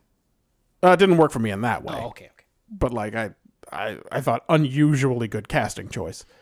Yes, she will be back in. Is it the last episode of the series? That's like last or second to last one of them, yeah. Um, Spock is getting sick of Kirk shit these days, huh? Because he's pretty preemptive with not even a Vulcan can know the unknowable. He- well, look, after how many times he's been accused of not being fast enough with information, he probably does just look up from his console now and just go, "I- I'm working on it. I'm working on it. I don't know yet.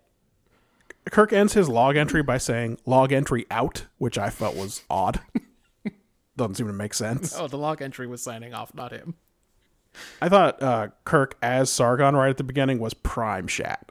Oh, he did. It was a master course from the Shat School of Acting. Yeah, for sure. And I was not into sexy Spock. And then uh, You're a beautiful woman, or whatever. As soon as he wakes up, Ooh. uh, you often tell me to stay out of your notes. Uh, oh, of course, I did write in all caps. Can robot lips do this? that's uh, that was an obvious one. I gave best actor in this one to McCoy and worst actor to Spock as Hanok. Okay. Did you like it, by the way, when Spock, um, the last time Spock's personality changed, when that plant jizzed on him? No, Okay, so you like Spock as Mm. Spock, and that's it. I mean, I thought that Spock was uh like they were hitting on some truths in the end when Sp- they were like, "You you already uh you have made a pretty big commitment to that man up on the bridge," Yeah. and then I was like, ah, "I get it, I understand why slash fiction was invented now." right. no, I'm not usually into it, and it- the problem is is because Spock is the only subtle character on this show. Hmm. Like he already works nuance in. Like Spock's a little bit sarcastic. Yeah. uh, like the regular Spock is the Spock that I want. It's Because true. I- again, he's kind of the best actor on the show, and And because most of the time he's emotionless, when he does pull a Jim, then you're like, right, oh. it's like always. It's usually a pretty good moment. Yeah. Yeah. So to have him go like go crazy, I'm not usually into it. Fair enough. It's like uh, I hate lore. well, I, I always assumed that was a Spiner problem. Yeah, that could be part of it. yeah. Third place last week was Enterprise. Yeah. This week, uh, this week we watched First Flight. Uh, Yeah, hear that guitar? Woo!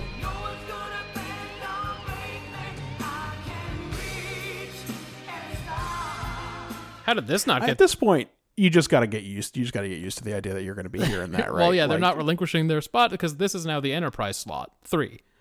Three seems Yeah. to be where Enterprise finishes a lot. Yeah, Enterprise has been right in the middle of the pack for a while now. It's true. Uh, how come no one's ever done a cover of that for like a Wendy's commercial or something? That'd be great. Uh, that's a good question. Of course, that is a cover. oh, have we talked about this? Uh, I thought we talked about it maybe the f- at the I beginning. think we might have. Yeah. Um, but the version that is on the uh, on the theme is not the original recorded version of that song. for whatever Blech. Um, all right. Uh, this one is flashbacks, so please bear with me. I will try. It's hard. It's very hard to describe flashbacks. Uh, in the framing device, Enterprise is approaching what they believe might be a dark matter nebula, and Archer wants to replicate a Vulcan experiment on a major scale by bombarding it with Metreon particles. T'Pol kind of doesn't believe there could be such a thing as a dark matter nebula. This is one of those things where she's real dogmatic about Vulcan scientific belief. Yeah, and speaking of people reacting, um, like proactively, uh, Archer seems to anticipate that she's going to have this exact objection about it Yeah. being an impossibility. Right. And I think that's why he's hitting her with like, well, the Vulcan Science Academy has discovered, et cetera, et Right. cetera. So this is the exciting sort of exploration first first time out here kind of mission that they're getting ready to do. Hit hit up this dark matter nebula. Hmm. But in the middle of this he gets a call from Admiral Forrest and it turns out that somebody named AG died on Mount McKinley and it kind of bums everybody out. he was climbing that mountain because he can, and his rocket boots didn't didn't get the job done.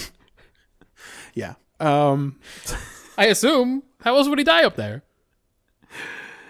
uh it's a good uh, he died in an avalanche. We're told. All right, so the rocket boots didn't save him. That's all I'm saying. It's uh, it's weird that it slipped through the weather nets. I wonder if the Q Yeah. continuum was involved. That's right. Um, oh, you know, but Archer's still got this mission to do, so he's getting it ready. Tucker wants to go with him. T- apparently, he also knew AG. It's kind of hinted at. Um, but Archer says, "Nah, this is I'm gonna do it." Um, but then here comes old old T-Pole, and she uh, she's gonna tag along too, and she cites regulations. Captain's not allowed to take one of these things out on his own. Yep. Also, doesn't it make sense to take your science officer on this science experiment? I would have taken my science officer anyway. Yeah, much much more than my engineer. yeah. He's, What, what if something goes wrong with the shuttle? Well, then I'll die out there, I guess. You should say it happens every time someone takes one. Yeah, it's usually usually these things break. Um. Uh, when they're out there, she uh, she's trying to encourage Archer to open up. Basically, she's noticed that he's upset, and she's trying to get him to tell the story. And um, it turns out that uh, this guy was one of the guys in the NX test program, one of the candidates to pilot to be a test pilot for the first time passing the warp two barrier or something like that. Right. That's the, this this is the right stuff. This episode is the right stuff in space. Right. You know, more in space. Yes, it- further into space.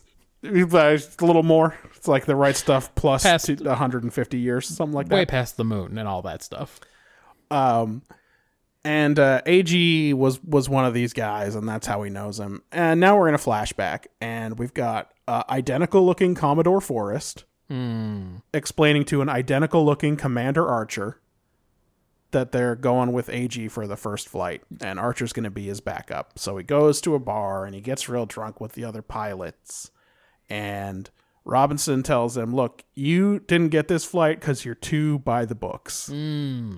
And you're too focused on the flying and the simulations, and you got to loosen up. Starfleet wants more than piloting skills They want a real asshole up there. because because the big guess that everybody has is the the test pilots here are going to be Starfleet's future captains. Yeah. right. That's the that's the idea. So anyway, be more of a, a jerk like me, Be a jerk like me, that's how you get in the big chair. right?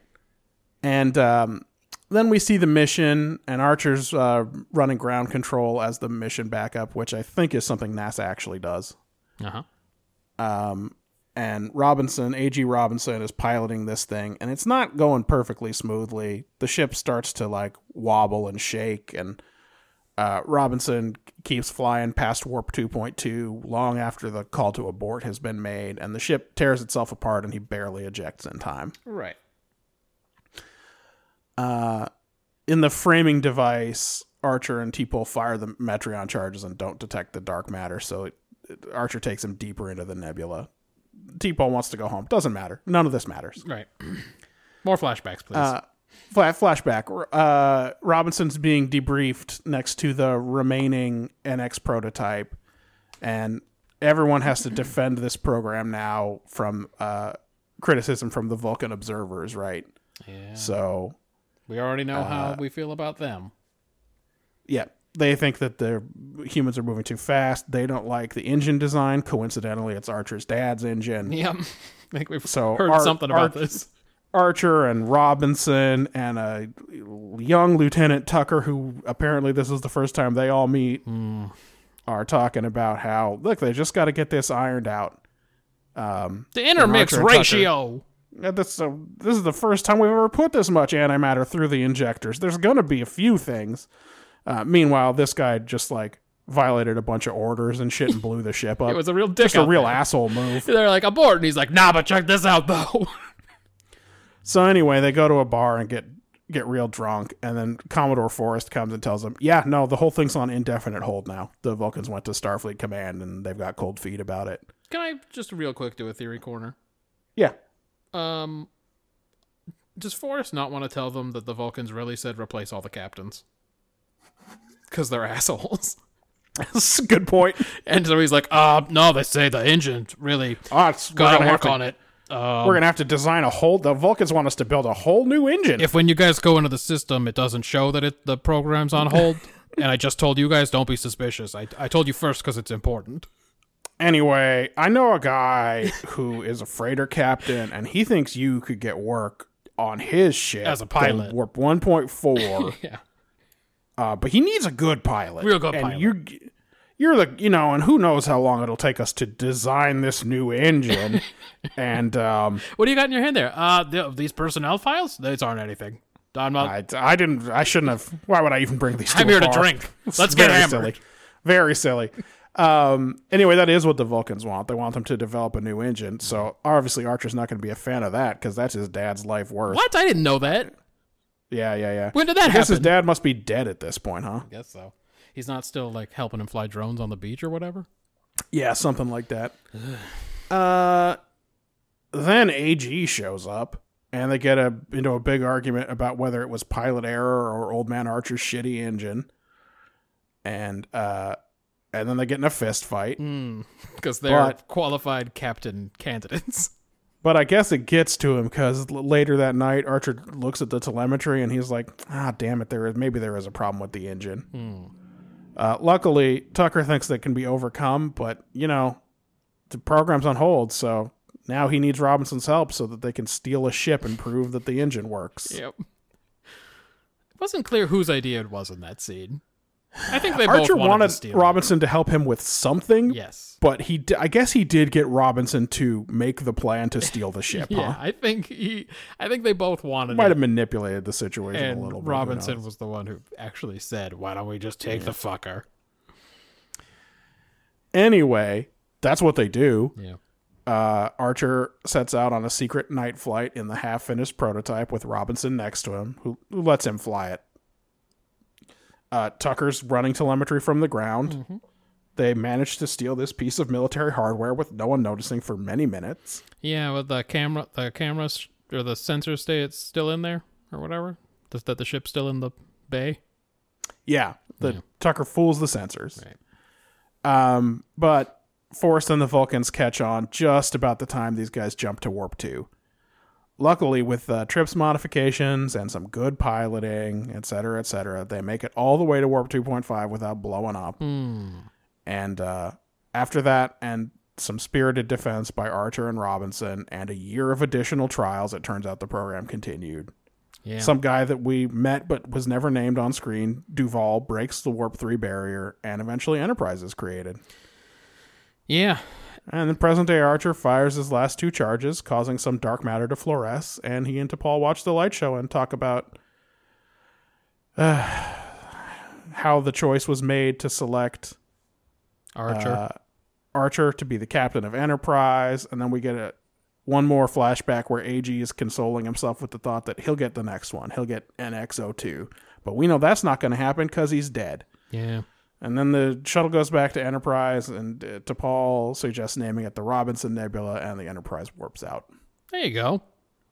Matt, what's this episode about?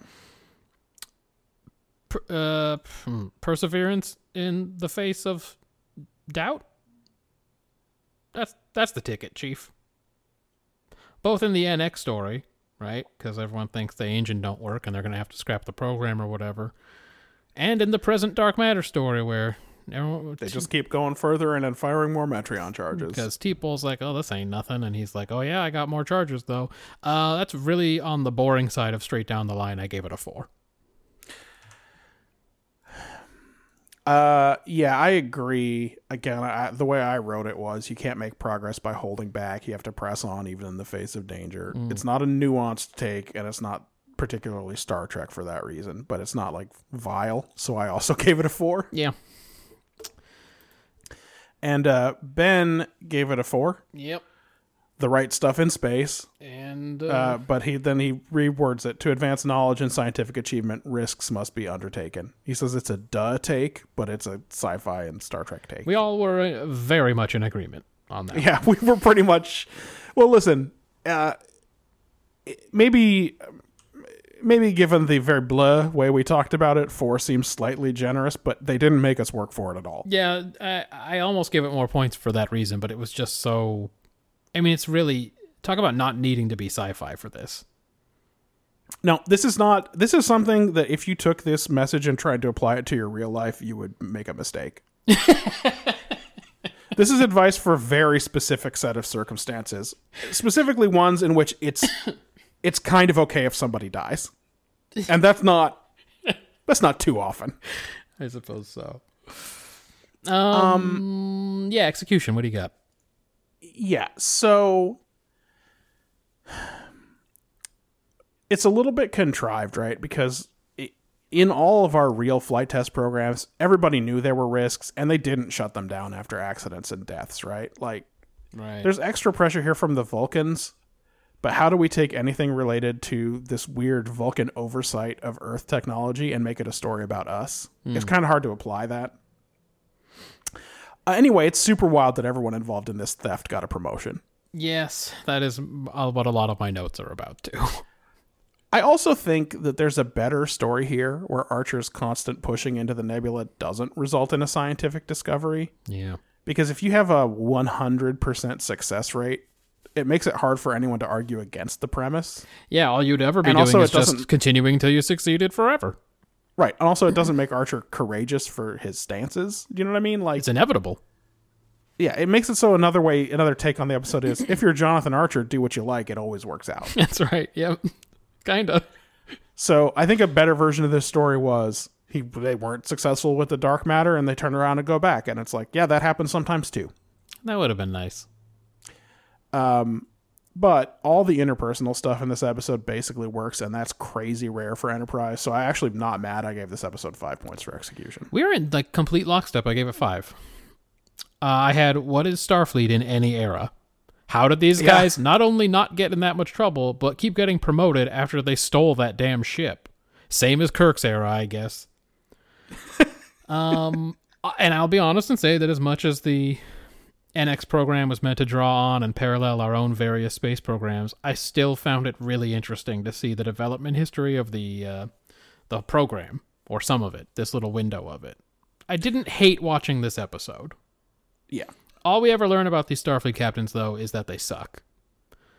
this Robinson guy was a total fucking tool.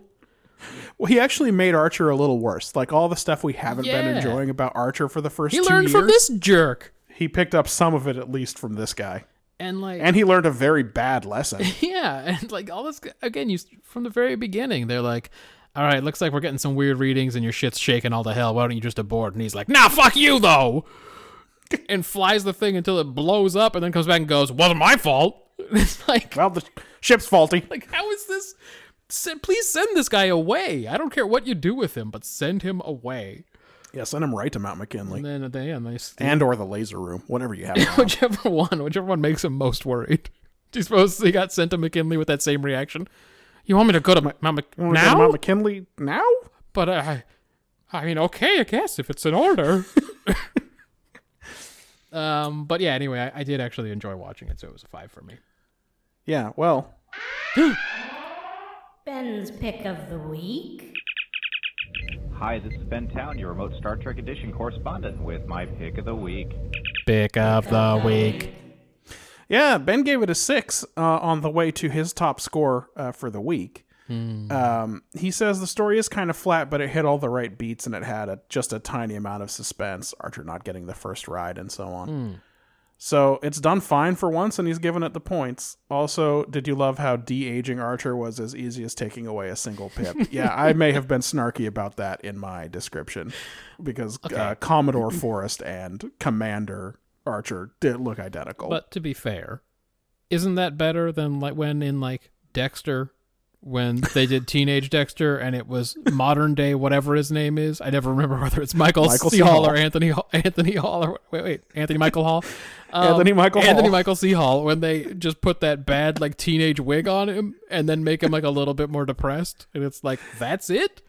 That's a Yeah, I terrible guess- idea. I guess because the show's not a comedy, that wouldn't have worked. Like Dexter wasn't a comedy, but for some reason no, that's no, what I they get it. did. it. They made a mistake in Dexter, was uh, so but it, bad. it can work in a comedy. Again, it's one of my favorite things about the first twenty minutes of Walk Hard. right when he's a 14 year old or whatever yeah, and Kristen Wiig's twelve.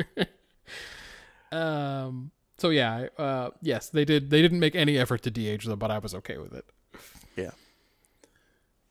Uh, and he says that the test shuttle clearly has a second chair for a co-pilot. It, that's a big plot hole because Archer could be there as the second choice on the on the ship. Uh, I don't think it's crazy. Again, I think the idea that the backup is the mission commander yeah maybe or duval is could the have been mission there though. controller. Yeah, somebody like they could have had a Duval or somebody, but of course then they would have had to hire an actor well, yes, that too, but also he's got to refuse the abort order, and it's it's going to complicate that. well you scene know if robinson we there's a know second robinson person well enough by now he just would have punched the guy out he would have gone we should we should abort what are you talking about and then he would just hit him in the head Uh, Ben's a four for world building. He says, "Cool looking NX program test ship. You'd think the first real starship would be a different designation, though. Hmm. You'd think the test ship would be like AX." Um, but he fill- fills in some stuff for early warp space flights and so on. How did you think they did? Uh, World In building. this case, I agree with Ben. I gave it a four. Um, let's see. Uh, dark matter has never been seen in this concentration before, and all that plot. Uh, Starfleet regulations prohibit the captain from leaving the ship unaccompanied. That doesn't sound like enough detail. Like ever? He's just never allowed to leave the ship unaccompanied. Okay. Yeah, that can't be. There must be more to it, but maybe she felt like she didn't need to explain all of it because she's not Data. Uh, the warp two barrier, Commodore. I guess he was a Commodore before he was an admiral.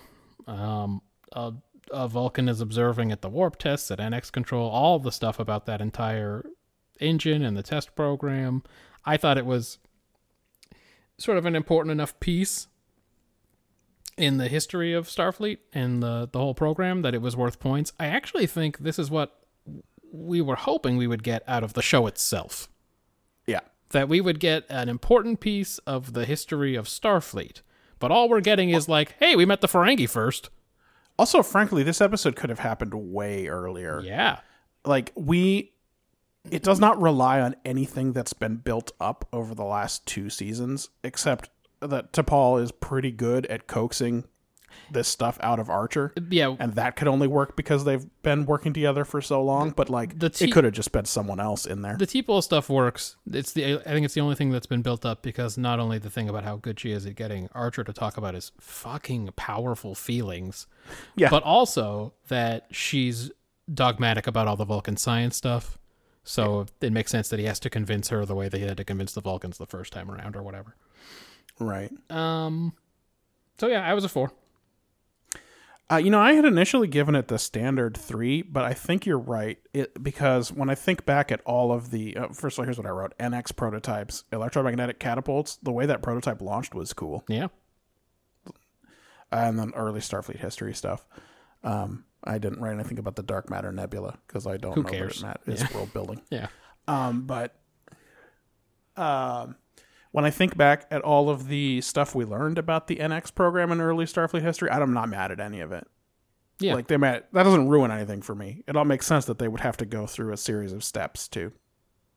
We, we never see how Starfleet makes any technological progress in Star Trek. Yeah, usually it's just Geordi the punches Defiant something just up. shows up, right? And then it's or uh this ship's just better than the last one. Right.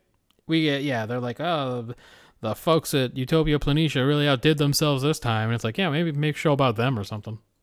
Yeah, so I'm upgrading it from a three to a four. Look at that, extra points. Yeah, yeah. Well, I think I docked something else a point already in this. So What about uh, characterization? characterization, it's a little bit of a stretch that T'Pol is this good at drawing Archer out, but she has had two years with him now, and especially with Archer, Yeah, so I'm inclined to allow it. Uh, also, it makes perfect sense that the lesson Archer learned from this thing was to be a maverick, and not that his dad was fallible, and not that it, and not every decision is a personal insult. yep, Because if that had been the lesson he learned from that, you'd have to explain why he forgot all of it. that's true. It's so good. Then they made the right choice. They did. That doesn't mean I love it. I only gave it four points for characterization. I don't think anything we see about Tucker in the past. Oh, he's hanging out with Ruby. Yeah, Oh, isn't that fun? You know, but like, I I don't think any of that really did any work. But um, yeah, I had four. Uh, let's see. Archer's a big baby about AG dying. He first fell in love with Trip when he saw him yell at a Vulcan. That was important to him. His thought. Well, they even showed it. They show him like smiling and nodding to himself, like, "That's a real. That's a guy. That's a guy I want to make out with."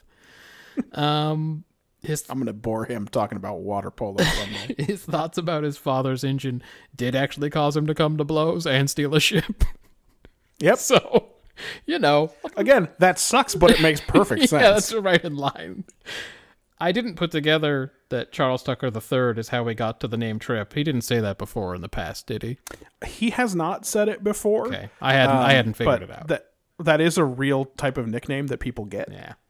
So that's not made up by Star Trek. Uh, when those two dudes started fighting in the bar, you can see Trip carefully grab the beer bottles and walk away. Yep. He's like, I don't want any part of this. I'm, Oh, this shit is definitely above his pay grade. He's an engineer. Here. yeah, two captains are gonna duke it out. He's just like, I'm gonna move these beers. Um, and then yeah, Teeple does a a, a a good job of not looking like Archer smells and talking him through his feelings, which are again quite powerful. Maybe she's good at it because Vulcans have such powerful emotions. They're always telling us. It could be, uh, but also she's had enough time with him to know that he has powerful emotions. The most! So even if, like, she knows that he's upset about AG, and she knows he's going to talk about it sooner or later, and she's got to get to there. How, She's got to get to that point, or he's going to shit up this whole mission. how surprised do you think she was when it got to the problems about his father's engine? Do you smell? She was Well, oh, like, "Ah." by the way, "Ugh." it would have been great if they if they had had a flat if they had a cut forward to the future and it was just a oneer on a T'Pol and she just rolled her eyes real slightly and then it cut right, back, to the flashback. Yeah, mid flashback. The- uh, that would have been ten points for execution. Yep. I don't think I've ever awarded a ten for execution, but it, I for sure would have done it if they'd done that little cut. Yeah, for me, characterization was a five. I, I thought Teeple was nice and not a not a B about stuff, uh, and the rest was pretty in line. Yeah. And Ben also gave it a five. It appears. He says uh, Archer's old friend dies and it affects him greatly. He's pretty emotional. Uh, some of his early motivations in history, uh, Trip's dumb name. So He has uh, no quick hitters, but do you have any? Uh, yeah, when they said that AG died, I pulled a Kwang Su and went, Andy! and just got on my knees and screamed at the top of my lungs. Because who gives a fuck? Uh, and by the way, it's needlessly cryptic. Yeah. That the guy just says AG dies and then they cut to credits and then we have to wait till the fucking flashback to find out who I it was. don't care. Like he couldn't have said Captain Robinson died. Yeah, like, I don't, like, who was it going to be that was going to matter to us?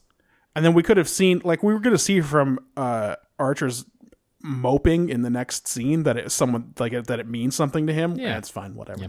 Um, Archer said the name of this episode. Um, Well again, that's the Enterprise way, right? yes, very literal. Keith Carradine, speaking of Dexter, you might remember him from that. He played that uh, older investigator that Dexter's sister was trying to bang. I, I think banged. I think she banged him. I I recognized him, but I didn't I didn't put it together He's the Carradine who didn't uh, autoerotic asphyxiation yet. himself. Yet, yeah, sure. If he's still alive, there's still time. That's right. Uh, again, You can do it as a tribute. again, that dude blew up the ship and still said out loud to people that the order to abort was premature. What are you talking about, old man? Uh, and then finally, hey, Ruby, shut up. that was my last note. Uh, like I feel like Ruby could potentially be an interesting character. Hmm. She's uh, she's running this uh, Starfleet bar at a time when Starfleet maybe could become something and maybe not. Yes. And but apparently she's banging all of these dudes. Oh, for sure. I mean, defi- definitely at least uh, Trip and Reed. But if she's banging Malcolm Reed, Ooh, yeah, that means anyone is fair game. she's she's hit three or four of the people in the NX program for sure, right? Three or four of these potential captains. Anyone who passes through that shitty bar. so like, did she have a bad life or something? I kind of want to know. You just want an exploration of what made her so gross. just a just a little. Can we just can we just do a Ruby episode? How about a Because flashback there within a aren't- flashback where she goes There into aren't a any flashback? characters on Enterprise that I like or care about, so Yeah, that's true. you know what I mean. Yeah. Maybe one where she lezzes out with Hoshi. Well, that would give Hoshi something to do. She ain't been on the show in a while. Well, Hoshi's best episode was the one where she got her groove back. So That's that's true. Well, she was the only one who didn't um didn't get into a misadventure. yeah, even though it seemed like a setup with Definitely. that guy who spoke all the The language. gross European. Yes. That's how they do it on uh, on Star Trek. If they want to bring someone sensual, sensual on board, it's uh, usually a gross European. Uh, all right. Well, good. So we finished this one. Do you have? Uh, I have some quick hitters. Son of a bitch. Okay, Sorry. that's okay. I forgot. Um, number one, I guess they walked back that Denali decision by 2150X, huh? yeah, We're just calling it Mount McKinley. that's right. again. It's still McKinley. Yep. yeah. Do you think A.G. Robinson is an ancestor of Terry Hatcher's famous character, Lieutenant B.G. Robinson? What was her real name? I forgot. I forgot it too. she had such a good name. It was um. Hold on. It was um. oh, you mean Terry Hatcher? What do you mean? I mean the one that I called her. Oh, Um, what were you gonna look up? I thought that maybe she had a full name. Oh no! Um, But no, it's just B.G. I Robinson. had such a good name for her. It was um. Shit. All right. Well, I don't remember. Go back and listen to No, that. when When, I you- get to that one, I'll let you. when you know. get to that episode, when you get to, oh man, ah, I kind of would like to go listen to what we had to say about Outrageous O'Connor. I bet we described it as wild. yeah. Um, I feel like this NX project should have more than like five total dudes in it. Like that mission control room was very small. It does feel like s- whatever Starfleet was at that time was less than what NASA was during Uh, yeah, almost kind any of, right? NASA. Despite the fact that they're now they're aliens and shit. Yeah. Like they're aliens. Yeah. You'd think it'd be they'd pour some funding into it. Maybe NASA was still the shit. Maybe they were less than NASA.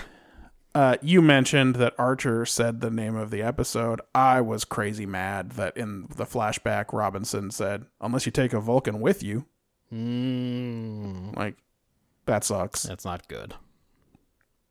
That's like whenever he's talking about how in the future they'll have a protocol for this. Yeah. Ugh. And then, uh, was it a warp exactly? was it a warp two or a warp three prototype? The ship, because I felt like I heard both. I heard Warp 2, and then when he crossed that barrier the first time, Archer told him he was the first guy ever to do it. But then they're like, we got to show this thing can go to Warp 3. And it's like, wait a minute. What? Which one are we shooting for? Well, listen, I guess it was like the Mach three Razor commercials. Oh, Mankind has finally finally achieved Mach 3. achieved Mach three, and then one of us sarcastically shouts, "The year is 1957." Yeah, those commercials were very dumb.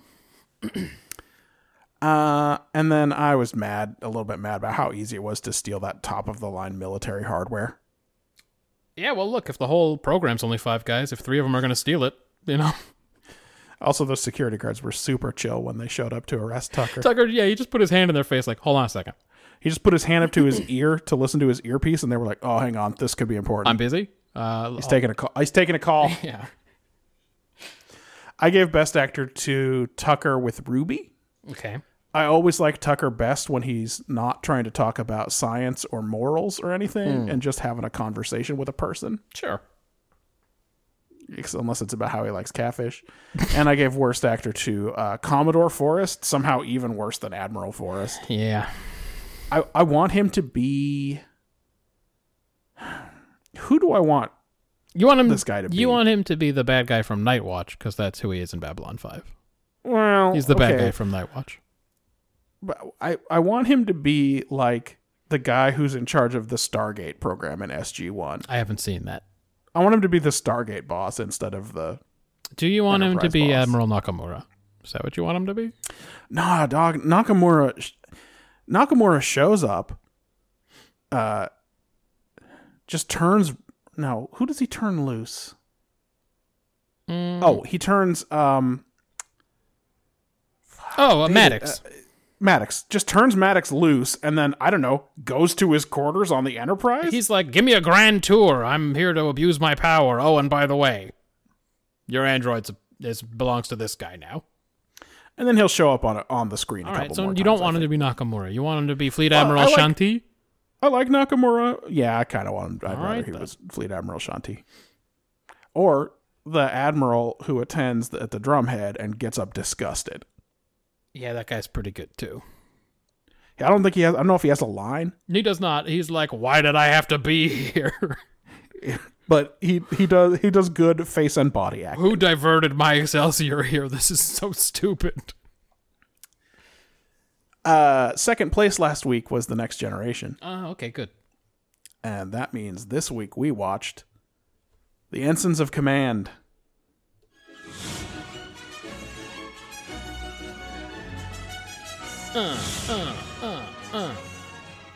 What would this episode have been named if it was an Enterprise episode?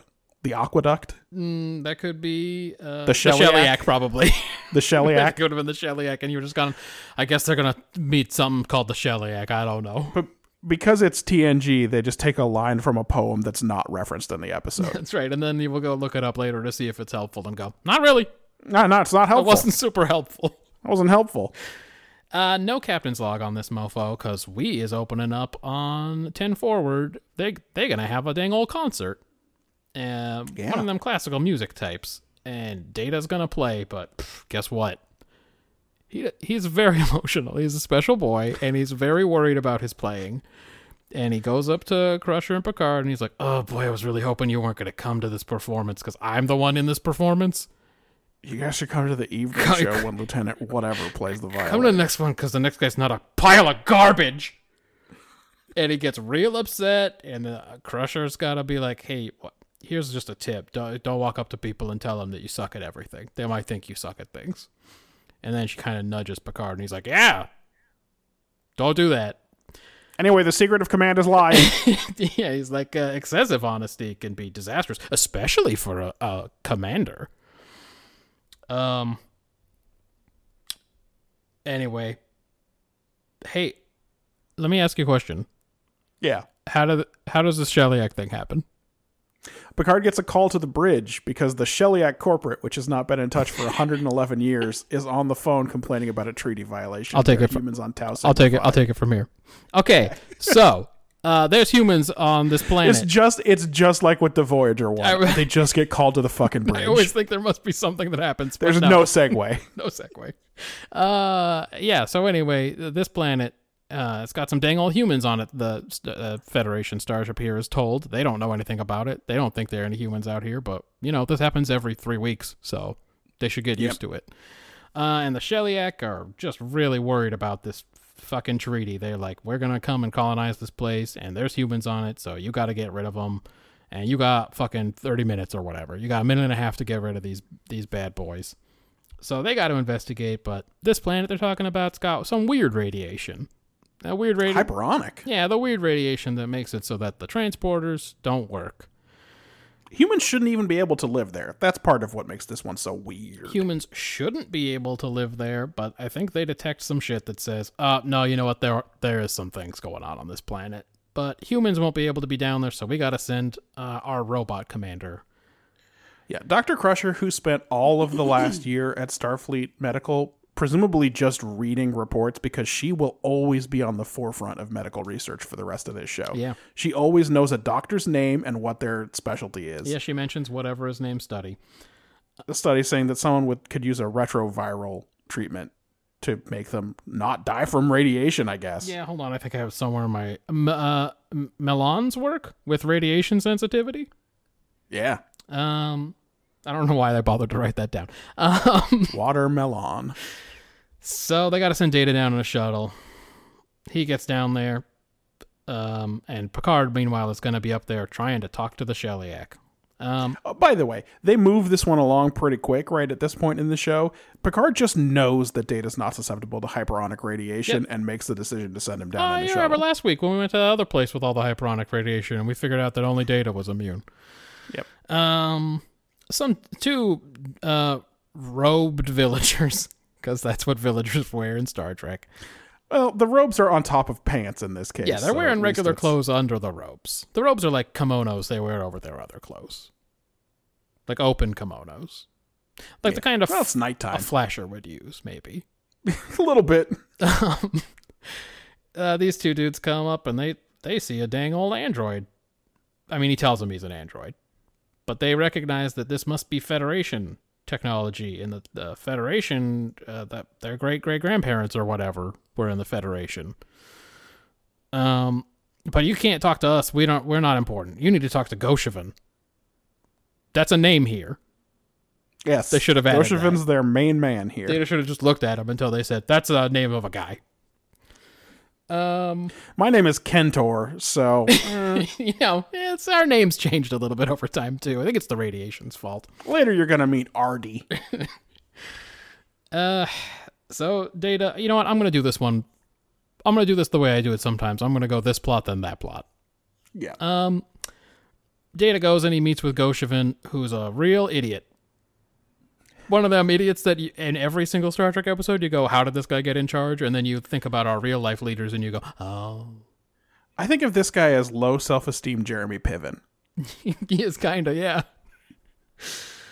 anyway he's like uh, cool i've never heard of the sheliak i've been here for or we've been here for 90 years or whatever we don't know anything about them i'd say this is our planet um, oh they're gonna come blow us up i don't know about that right isn't that his argument i don't know about that Basically, yep. Um, we'll see about that. we got uh, all this stuff we built isn't it cool We brought water to the desert. yeah we built all this stuff this aqueduct over here that is um, definitely phaser susceptible we, we Don't shoot it. Don't shoot It it. only takes one little shot, and the whole thing is ruined. So please don't do it.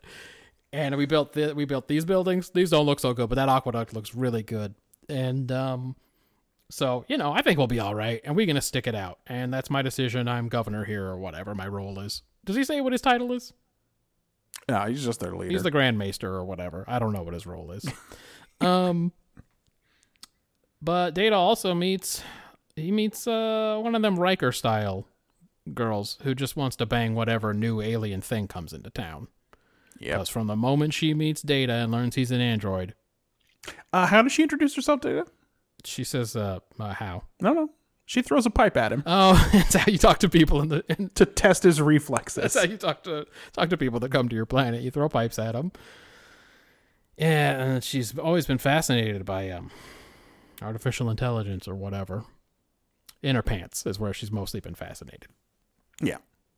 But she's gonna help She, him. she dresses like Indiana Jones and she's into this The robot. moment she learns he's a robot, she's gonna help him to convince these people that it's time to leave before the Shellyak come and uh, probably just eradicate them. I don't think they're gonna do like a forced relocation. She's the other nice kind of racist where she tells him to his face that of course she believes him. Robots can't lie. she just fetishizes androids. Yep. I, I know this has come up before. Of course, I believe you. Asians are good at math. That's essentially what's happening. right. Uh, so now the rest of the episode, Data's got to convince these these fuckers. He um, can't convince Goshevin, so he goes around talking to the settlers uh, there, and mm, not not a lot of them are willing to move uh, for various reasons, which he enumerates to Riker, who is very frustrated with him, who does a lot of use your positronic brain. Yeah, Riker not helpful on this call. Yeah, he's like, I'm not down there. I can't do it for you. God. So then Data's got to keep working at it. So then he and the nerd girl come up with the idea to use. By the way, would you have loved if Riker had said, "Have you tried wearing feathers?" I did that once. well, uh, let me tell you about a time. Uh, one time I wore furs. Let me tell you about a time uh, unnamed uh, young lieutenant wore uh, feathers, and then just get into it that way. Hey, tell me straight, do you have a dick? Because that's how I usually solve these problems. What Gochman won't listen to you? Just fuck him. what do you mean? Um, Where's this attitude coming from? he and the nerd come up with the idea to use reverse psychology. Yeah, Data's not good at it. he doesn't do a good job. He does a lot of He doesn't trust his audience. is part of the he problem. trusts them less as it goes on. I think he starts off going in the right direction, and then it turns into "You're gonna die. They're gonna kill you." Yeah, he, he does he does pretty good, and he gives them the good sarcastic. Your children will know that they're dying for a noble cause, and that their sacrifice will be remembered. Actually, I th- but he hasn't. He doesn't trust the audience, Well, I so he think has it's his ruined- plant already shout out, "Remembered by who?" That's right. It's ruined when the lady speaks up. She kills the reverse psychology part. And he says, "Ah, yes, beca- for there will be no one to remember." becomes regular and it's like, psychology. ah, data, data, you fucked it. and then, of course, when he's confronted, he just goes, "What? I was just trying to trying to get you to I was believe me." Oh, just you know, you guys heard of reverse psychology, I was right? using reverse psychology. Uh, eh, yeah, so that shit don't work. Um, he's running out of time for um, plot related time constraint reasons. I'll get to in the other plot. So eventually, he decides uh, he and he and the lady come up with new plan, which is to uh, go out there fucking rebel style and be a real dick to these motherfuckers. So he like shoots all the guards down. Uh, you've missed a. There's an intermediate step where she, Goshevin's not interested, so she wants to take it right to the people. So they have a secret meeting at her house. Oh, Yeah, they talk to uh, black settler and white settler. Kentor. They talk to Kentor. Kentor is apparently like he's like the number two guy. If there was no Goshevin, this guy would have been mayor. Yeah, but he seems like a real worm, a Harry Kim style worm to me. uh yeah he's uh he's kind of a vedic burial in that he'll he'll support something if it's politically convenient he's not actually a bad guy but he's a coward and a manipulator Yeah. So he's like, hey, no one likes this. No one wants to go along with it. So you're kind of on your own on this one. Um. uh Goshevin shows up and knocks him out with a cattle prod Oh yeah, I forgot about that part. Goshman just tried to murder Data. yep Sorry about he doesn't that. murder him he's only turned off a machine That's right. Yeah, you can't murder a machine. Um. there's an underlying thing here how Goshevin is racist against machines Yes. which is the where the fun contrast with Artie who just fetishizes them Yeah, it's great. Um. Anyway, it doesn't kill Data. He's fine. Right? He's fine. he, wa- he wakes up a little bit later she's like scanning him with something but it's unclear if she did anything Yeah, he wakes up and then he's and anyway he comes up with the plan. He's gonna go out there with that fucking phaser, which he's gonna make work. I guess the phaser doesn't work because of the radiation. Yeah, but he's got a thing in his arm he can stick in Yeah, it. don't worry about it. He's gonna fix it. Phaser works again. Uh, he goes up and he shoots all the guards that are at this. Just stick one of those in the transporter. he's told Goshevin he wants to meet him at the aqueduct. I don't know why they didn't send the whole army out there because that's clear their aqueduct is very fragile. they put four guys on it, but like it must be because Goshevin's a racist and also he's already knocked Data out once. Yeah. Data uh, does like a uh, Red Dead Redemption style thing where he's hiding behind a wall and then leans up and shoots those four dudes. he pops up and goes into Eagle Eye, Goes into Eagle Eye. and then he uh, and then he Deadeye? sh- shoots sh- Deadeye and shoots all those dudes down. uh, and then he's like, "Hey, you love this aqueduct so much, fuck you!" And he shoots the aqueduct, and it goes up. And then he's like, "Well, I ain't got nothing to save." Boom. Oh, so here's the thing. That's how I remembered it too. But he doesn't. Even that doesn't destroy the aqueduct because his next speech is, "I could I could reduce this pumping station to a pile of rubble." What the hell? but I trust I've made my point. what did he? What did he shoot? Uh, he did a light show. It just fucking the phaser traveled up the aqueduct, but nothing happened. There was a sh- there was a bunch of sparks that shot out when he shot. like one of those panels on the Enterprise. that happens. Right. There's plasma in the aqueduct, He probably. shot something. I don't know what he Yeah. did. He he told them that was the stun setting. This is not, and then he shot the aqueduct. Yeah. Uh, and then Goshevin goes, "Oh, well, I mean, okay. I mean, I guess if I'm not gonna blow nothing, I mean, if there's nothing to save because you're gonna blow all our stuff up, then Well, then he makes then he makes the good argument that he should have made at the beginning, which is these are things." first of all, I, I'm one android with one phaser. Yeah. the Shellyak are coming in force, and they may not give you anything to shoot at. They can obliterate you from orbit. Yep. And then he says, uh, hey, these are just things. Things can be replaced. Lives cannot, blah, blah, blah. Goshevin says, I like you, Android, or something like that. And then uh, they okay down there. But they still got to get these dudes off the colony, right? And they Yeah. still got the transporter not working, so it's going to take them like a million years or whatever to get them up by shuttle. So Picard's got to buy some time with these Shellyak. So that's how he spends the episode. And he Now these guys are like a bunch of armises in gold lame Yeah, they're, that's right. Exactly. on a correct. big crystal ship. They am, they am some of these aliens that um are more powerful. i apparently, they seem more powerful than Starfleet. But Yeah. whenever that happens in TNG, those aliens mostly just keep to themselves. It does seem that They way. ain't out there empire building or anything. They're just like, don't come near us. These these guys are like weird bureaucrat aliens too. Yeah. It's it's not clear that they're necessarily s- like a real military power. Yeah, they needed 372 legal experts for this initial treaty with the Sheliak because they were so insistent that the. I I don't know what language they were using. Was it just English?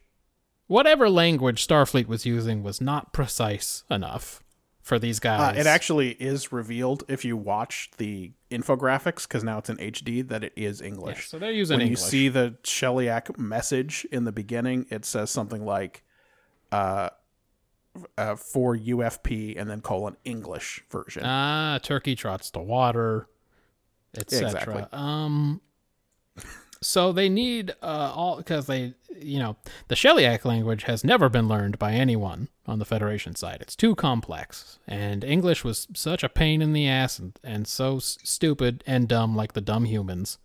So they had to make this fucking twenty. What is it? Twenty thousand pages? What is it? it's big. It's a big treaty. some insanely long treaty that they needed 372 legal experts for the first time. So yes, these dudes are very litigious, and they are. Um, they say, uh, according to this treaty, uh, all these planets here they belong to us. These radiated ones.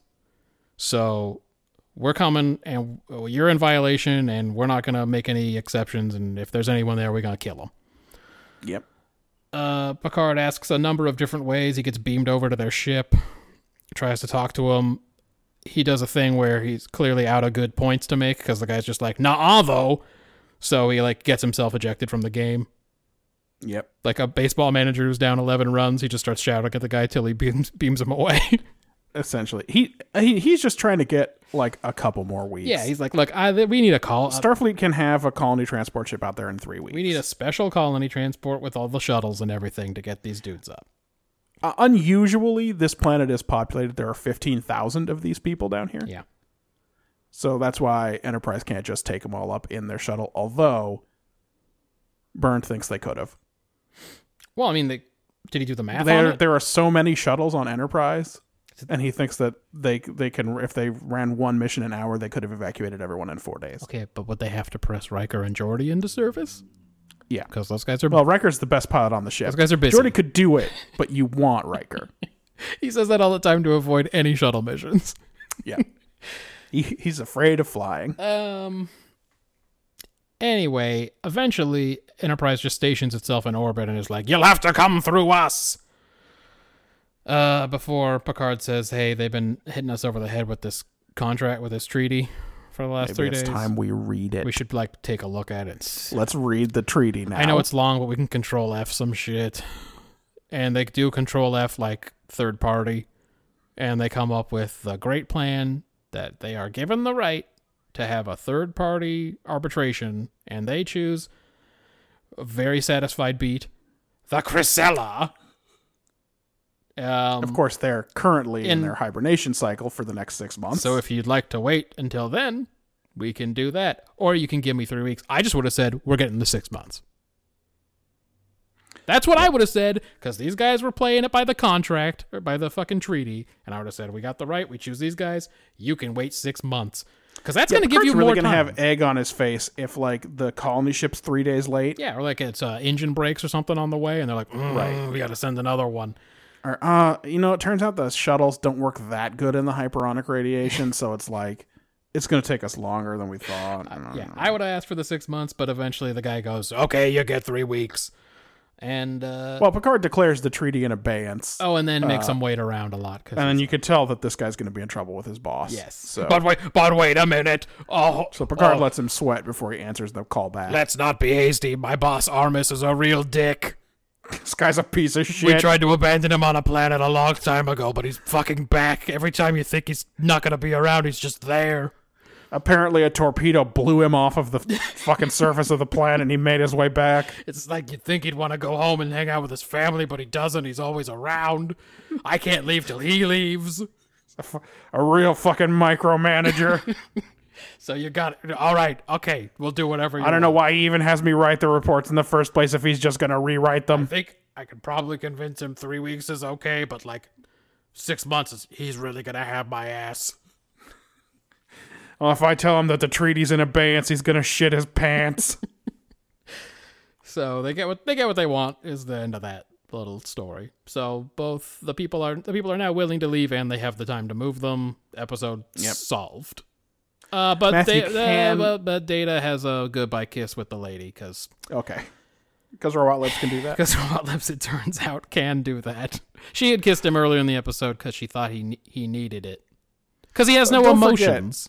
Don't forget that we're so suspenseful about whether Data's a good violin player or not that we have to have a scene where Picard tells Yes. him that even if he was just aping the performance styles of two violinists, he put those two together. There's got to be some part of Data in that. Yeah, I mean that sounds like bullshit, but that's what he said.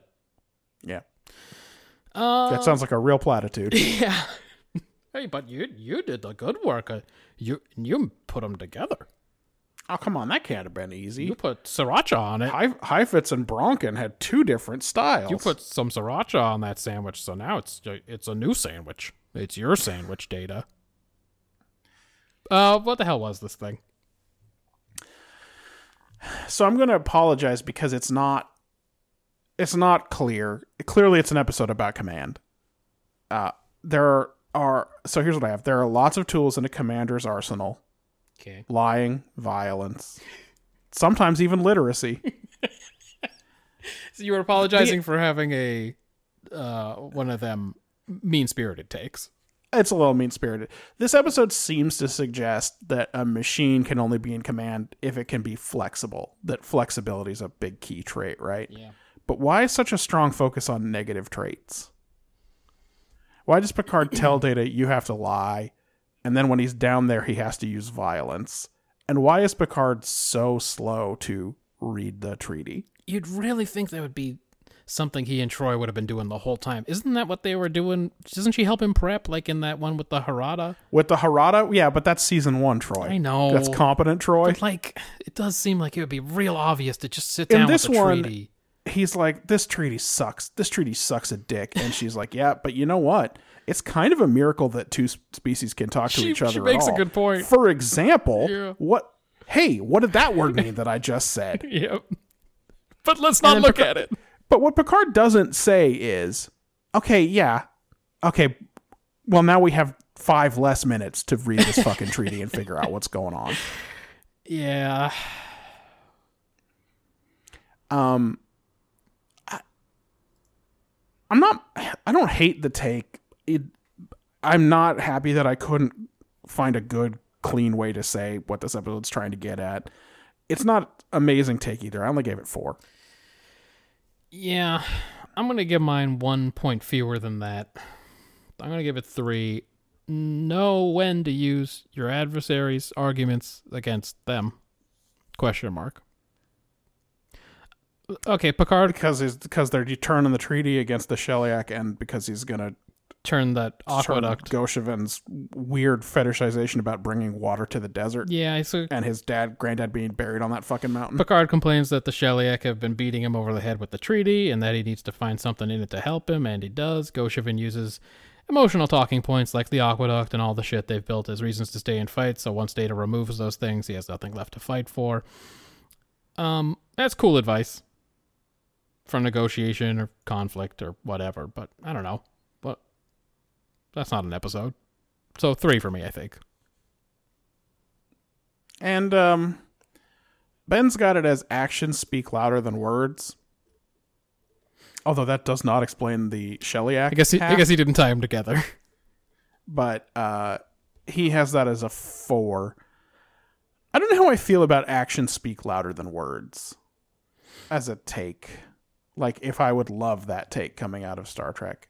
Uh, out of Star I think Trek, it words. seems. I think words count is the problem. yeah, it, I think in TNG it would especially be out of place. Yeah. But again, he only gives it a four. It's not like he's over the moon for that take either. And um and he is a five for execution. Okay. He says that uh, plot armor stuff means that Data's the only one who can meet these Yes. folks, and he gets to play it up as an android, and we don't need any more love interests for Spiner. True. Especially not this doesn't make- lady. He doesn't think Goshevin was much of a leader. That's also true. Uh, I gave it a s- I gave it a six. For execution? I hope that doesn't make anyone mad. Okay. Let's hear it. All right. Given what at the time was a time crunch, I agree with Data's solution to go out there and blow up that aqueduct, even though it Yeah, seems Data rash. doesn't have a lot of good options. Yeah, he's, he's- tried. He's tr- actually Data is much more methodical with it than Picard is. Yeah, Data's actually trying things, uh, unlike Picard. Um, I al- I always like when we get some world building in the form of alien races that the Federation are at least a bit afraid of. But as I already pointed out, in TNG they always seem to be mysterious species that keep to themselves. So we might not see these guys again. Um, Spiner episode with a way too thirsty lady nerd's not good, and Goshevin sucks. I'm actually not gonna get back down to a five. I read, now that I read what I what I wrote. Yeah, um, yeah, those those last two points are always. I mean, a Spiner episode's never good, and again, why can't they ever? Just because the guy is the other guy in the episode, the bad guy, he, you could make him seem like he just has person. Uh, just that he has a real argument would be good. Yeah, this is um TNG's actually usually better about this. Like I think we've had multiple occasions where I've pointed out that we sure were lucky that they were facing a real reasonable antagonist. That's right. Yeah. Angel One or something like that, right? Yeah. Uh here's what I have. Uh Goshevin is a dub and it's noticeable. Yes. All of the audio on the planet is weird. Yes. Their set was terrible. So here's the thing about this. Not only has Goshevin ADR is a different actor. Hmm. Well, the voice is different from the dude. Yeah, that's no, you're not hearing that actor's voice. And according to Memory Alpha, and this is so wild, the actor requested that he be dubbed with someone else. He didn't like his performance. He's Data. he pulled the data on this one. Wow. That's how that got written into that episode, I bet. They- that guy came to So- him and went, Could you change all my bits? And they said, We should have Data do that. So yeah, all the audio on the on the planet set is is weird. So that's kind of a minor execution problem. Okay. The romance subplot in this is dumb and it's not particularly well executed. Should have been removed. Data is talking to the leader of the closest town to where he landed, but he doesn't seem to make any attempt to verify that he speaks for all 15,000 people on the planet. Hold on. Like, Did they not the tell way him this that? works, because it's Star Trek, as soon as he's convinced Goshevin, it's cool. I Like, we're didn't cool. realize he wasn't the leader of the planet. We don't know whether he is or not. We don't know. Uh. There's 15,000 people. Are they all in this one town? I thought maybe those two guys who met him in the beginning told him that he was in charge of the whole planet. oh, they definitely said you want to talk to Goshevin, but like. That's not good. Yeah. Um Picard, as usual, leading negotiations himself instead of getting Starfleet involved. Yeah. They must have official channels to talk to the Shellyak, right? And also someone who understands the treaty? yeah, but all they've got is thee and me, bro. Yeah. Just thee and me. Yeah. Uh, Why? Well, we'll get into it in quick hitters. It doesn't make sense. That doesn't make sense either. I'm a four. Can for I? Can I? execution I want on to drop this mine one. to a four. Okay. Can I draw mine to a four? Yeah, this episode fucking sucked. It's it this episode is real mediocre. Now, by the way, this was the first episode of Star Trek I ever saw. And for some reason, you watched another. and I kept watching, and it was a few more before you guys joined me. It was a lot more. You were watching for a while because the first episode I ever watched, at least in my memory, the first episode that I ever actually watched was Masterpiece Society. oh, that's many That's like episodes from season now. five, I think. Maybe that's just the first one you can remember. That's what I'm saying. I don't my memory may not be entirely correct. I, I have always remembered Uh, that that it's- was the first one. I saw. Uh, by the way, it's pot. No, So here's the thing. I think I must have watched this live because I remember watching it on that 13 inch TV in the bedroom on Lexington Drive.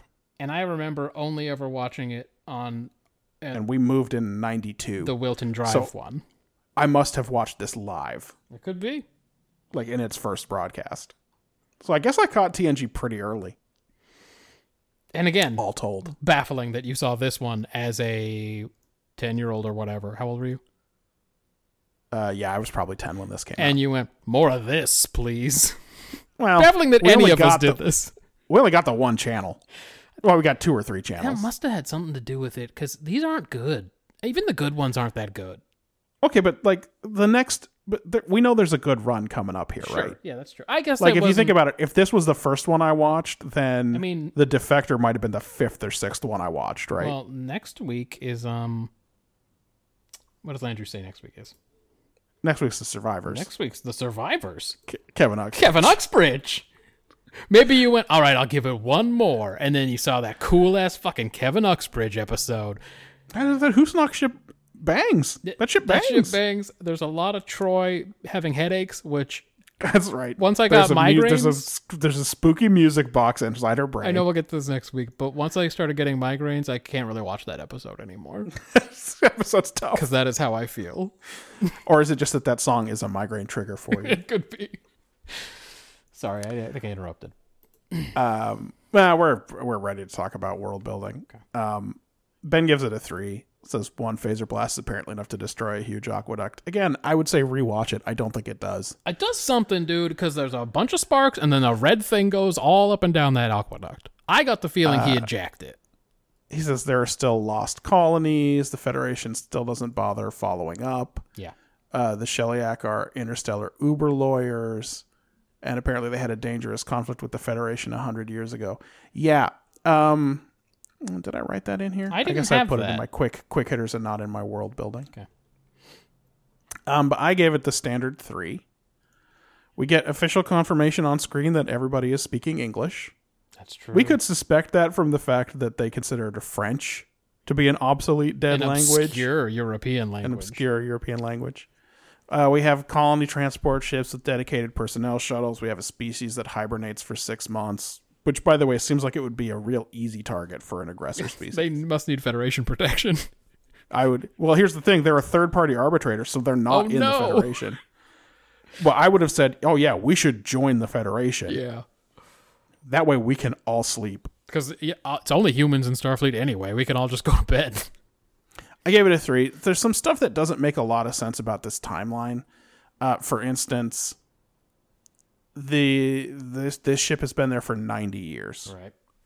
so that's movie Enterprise timeline. Sure. So the treaty with the Harada that was happening during Kirk times. You mean during the Shelley, the Shellyak? the Shellyak. That was happening during Kirk times, and this colony ship left during Kirk times. Right. And yeah, they didn't follow up on where they went. No. that shit disappeared. Apparently, like all of them. Don't send out any more colony ships. You guys aren't good at it. No. Well, you're Seems good out at of colonizing. rules. You're not good at colonizing where you intend to, it seems. Uh, so there's a three for me. I agree. Um, loved, loved that outfit on the Vulcan dude who walks in during the teaser and the concert. That guy, go back and look at that guy. He was hot, hot, hot, hot fire. Yeah, yeah, yeah, yeah. Um, he was like a a samurai but less armored. Um, Sheliak Corporate, whom we've not contacted in a century. By treaty, this planet belongs to the Sheliak. Uh, what good is a treaty when you haven't had contact with anyone from the other side in more than a century? Uh, seems like a real solid treaty. I guess, me. but like, I mean, are they even still out there? What the hell's going on? Um, uh, it was probably like that treaty that Spain and Portugal did, where they divided up the fucking New World. but then they still had to s- make it happen. but they were also still right next to each other. No, but they were right next to each They, other. they had contact. But like this treaty apparently covered some pretty far flung areas of space. The Federation was like, yeah, we're not going there. We're not going there. And plus, I think he says that the ones with the radiation are his. I think they specified. He's like, oh no, all the ones that are gross we get. We like them. Yeah, it seems like These dudes were the dudes uh, in Civ who want to make a treaty right away when you first meet them. Yes. They're like, shall we make a treaty of friendship? And you're like, hold on, hold on, Gandhi. Hold on, hold on, buddy. Let's just take it easy. I was thinking maybe exchange maps. yeah, maybe. Maybe maybe I offer you masonry. Yeah, we'll see what you have to offer. Uh, Tau Sigma 5, where there's another unknown human colony. Humans may be too good at colonization. Starfleet can't even keep track of where these fuckers went. Apparently, colony organizers were not buying the best ships and equipment. No, though, but once for they the get mission. there, they always just seem to make it work, even with this radiation planet. well, that's life. Uh, let's see, data not affected by the radiation, but the transporters are. Colony ship Artemis, 93 years ago, blah, blah, blah, looking for Septimus Minor, hyperonic radiation. According to data, the Sheliak have little regard for human life. Um, duotronic versus positronic neural pathways, all the thing about how Yeah, we haven't heard about duotronics yet, but we will. all the things about legal experts. Uh, 372 legal experts needed for the uh, treaty. Dedicated colony ships with shuttles. Um, I guess for situations like this, but like you wouldn't purposely build a colony in a place that you is so hard to transport around, right? No, but if you if you had to you if you had to move a ton of people and equipment, it you might shuttles might still make more sense. I guess. Like we could fly everything around on airplanes, but we still send shit on con- big container ships, right? Because of economies of scale. I guess that's true. Um, uh, never been able to get the Sheliak language down. They also tried telepaths, which is more detail than I remember from this episode. Normally, It's like someone thought about it for a Yes, second, and- which is weird. almost gave the game away because you're not supposed to think about that kind of thing in Star Trek. So that means somebody thought, hey, we should probably talk about um, why didn't they just try to look into their minds or whatever? I mean, we got all these fucking betazoids and shit. Like, why couldn't they just like try to read their minds? And Maybe that's from an early someone in the room pitched Luoxana Troy, and they were like, "No, uh, just tele- had her." telepathy doesn't work. The Shellacks don't. There's no telepathy." that's right. Um. Anyway, I just appreciate that they made that effort. Um, and the Chrysalis who hibernate for at least six months at a time. It was a three for me. Uh, Ben's a four on characterization. This is O'Brien fiddles it up. That's racist, but I guess he's got Irish blood, so Oh yeah, I forgot O'Brien's in that room. he feels like that's more interesting than finding out that Data downloaded a program on violin. For sure. And uh, he says Data must have a secret pheromone organ that makes his cold dead lips irresistible to women. Why else are she, these chicks into him? I'm telling you, she's the Riker of that colony.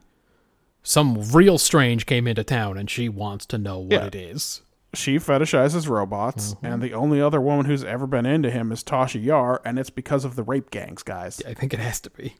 It's the- she's the same way with Picard. Inappropriate. Oh, if you weren't the captain. Or a captain. What? What? Um is it like illegal to do a captain? I'm confused about what you just said. Uh, where are you Hmm. on characterization? Uh, Data's a fucking emotional baby. My music sucks. Don't listen to it. He's not great at reverse psychology. Uh, I I hate Data, but his solution here's pretty hardcore and persuasive. Um, these are the wide-ranging powers given to Starfleet officers, it seems. Um, Well, these guys aren't even in fucking Starfleet. yeah, just to destroy everybody's shit so they'll leave. Um, I wonder if Starfleet will care at all, or if they'll accept this temporary breach of conduct for greater gain. All these dudes being saved. No, no one's going to read the report. That's correct. Picard tells Data that excessive honesty can be disastrous for a leader, but I also think he only spoke up because Crusher gave him a look that said, "Why don't you say something, you little bitch?" For real. Because he he's like, "Oh, oh, yeah, oh yeah, Pff, oh I was gonna say that." Yeah, stop poaching my quick hitters. Sorry. Picard looked around after his "thee" and "me" quip like he was gonna get a slow clap. Yep. He looked at all of them like, "Huh? Thee and me? See what see Yeah. what I done?" And again, we'll get to it in quick hitters, but no one said, really? Uh, Picard should have taken Riker with him to meet with the Sheliak. Not because he'd be helpful, but because leaving him in charge of the Enterprise meant an 85% chance that he would shoot at them. That's true. It was almost a certainty. I mean, the look on Riker's face as Picard left said to me, you know he's Riker going to was shoot them.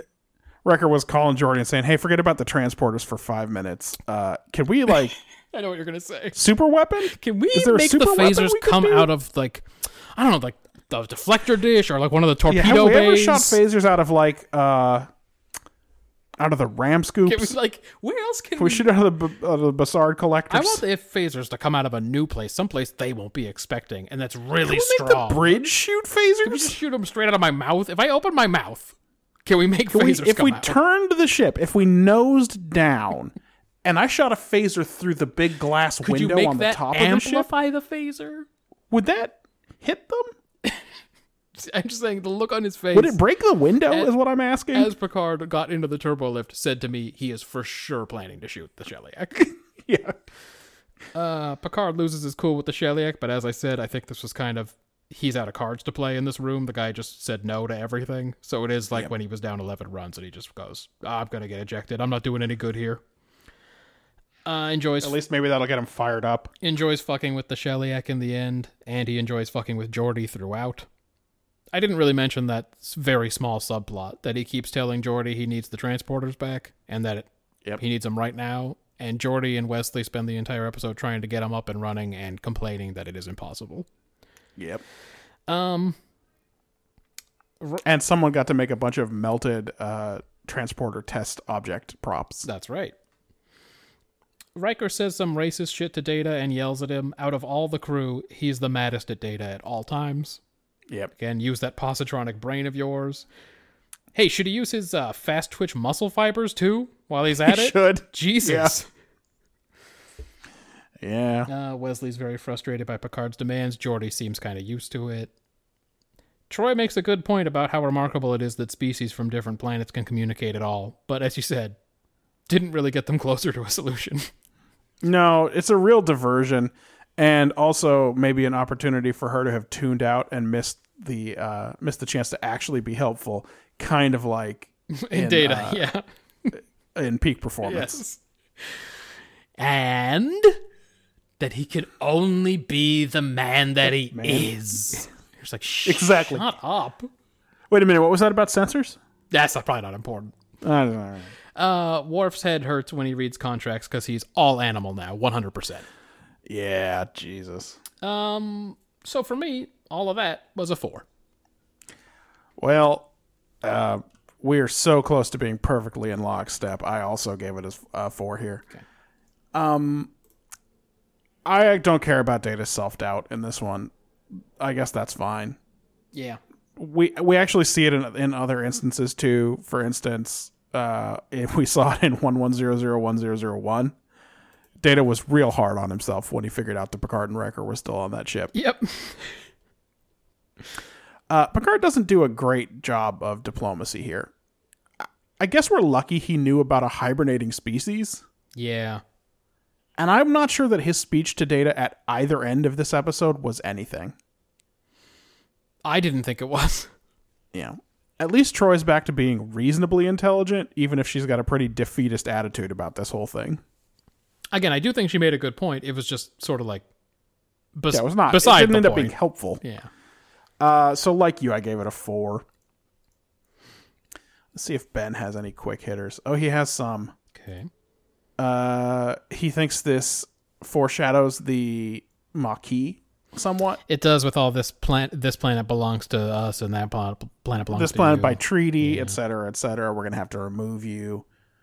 Um, he says the treaty is four times the word count of Moby Dick. right. He looked up the "thee and me" reference, and apparently it's from a failed business part- partnership. And the quote here, uh, obviously copied and pasted because the background color is different. Yep. I hate that, by the is- way. Sometimes I do that, and then I have to not copy and paste it. Uh, sometimes if I do that, rather than try to s- do the correct set of actions to turn it back to the default font, I will uh, copy it, paste it into a text editor, copy it, and paste it again. Yeah. The social reformer Robert Owen is supposed to have said this in 1828 to his business partner William Allen.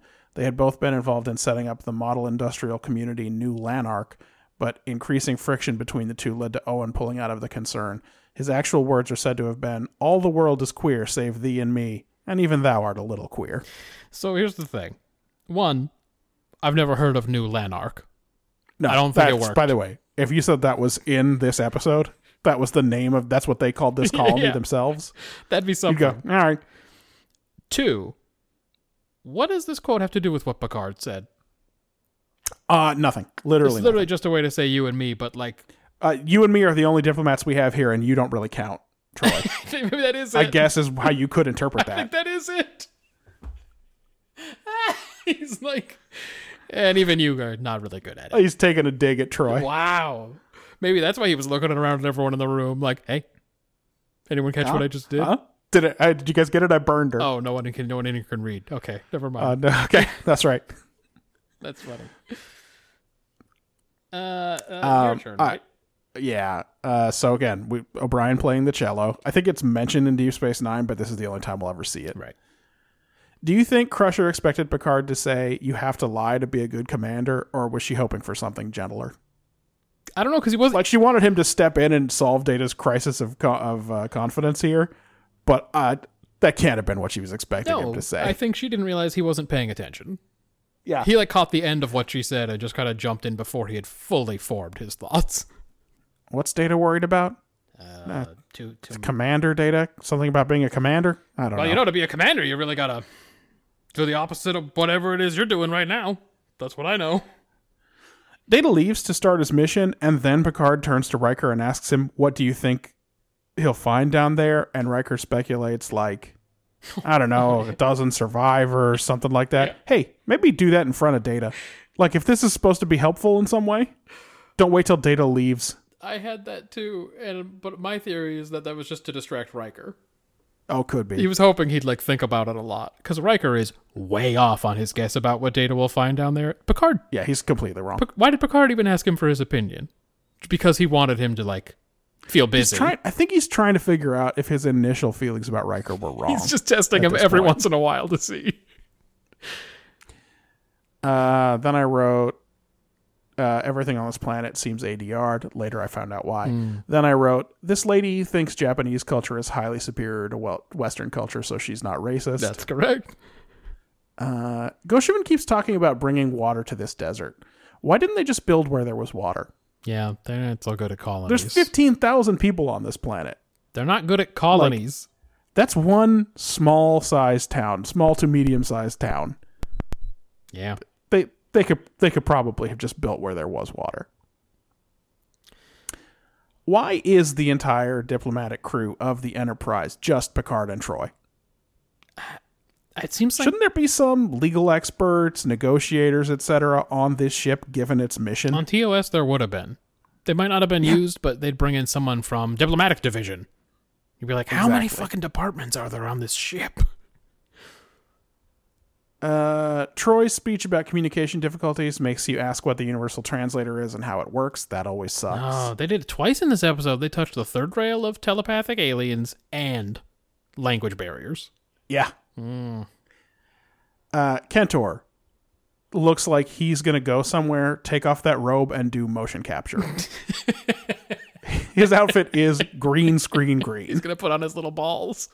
Yep, he's gonna tape the balls and do his Andy Circus As bit. soon as that guy zapped data and walked out, he said to the little white guy, "All right, put put my balls on." Then I wrote, "Oh no, Troy has the worst camel toe I've ever seen on TV. Why didn't anyone say anything?" It's true.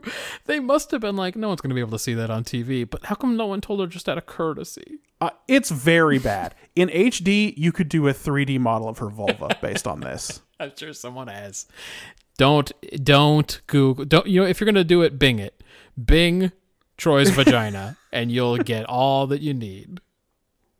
it's a, it's extremely poor and like I- li- pr- uh, pr- part of it i'm sure is it's just a lycra jumpsuit it wants to be inside you if it could find a way That's right. Yeah, it's trying to ride toward the middle.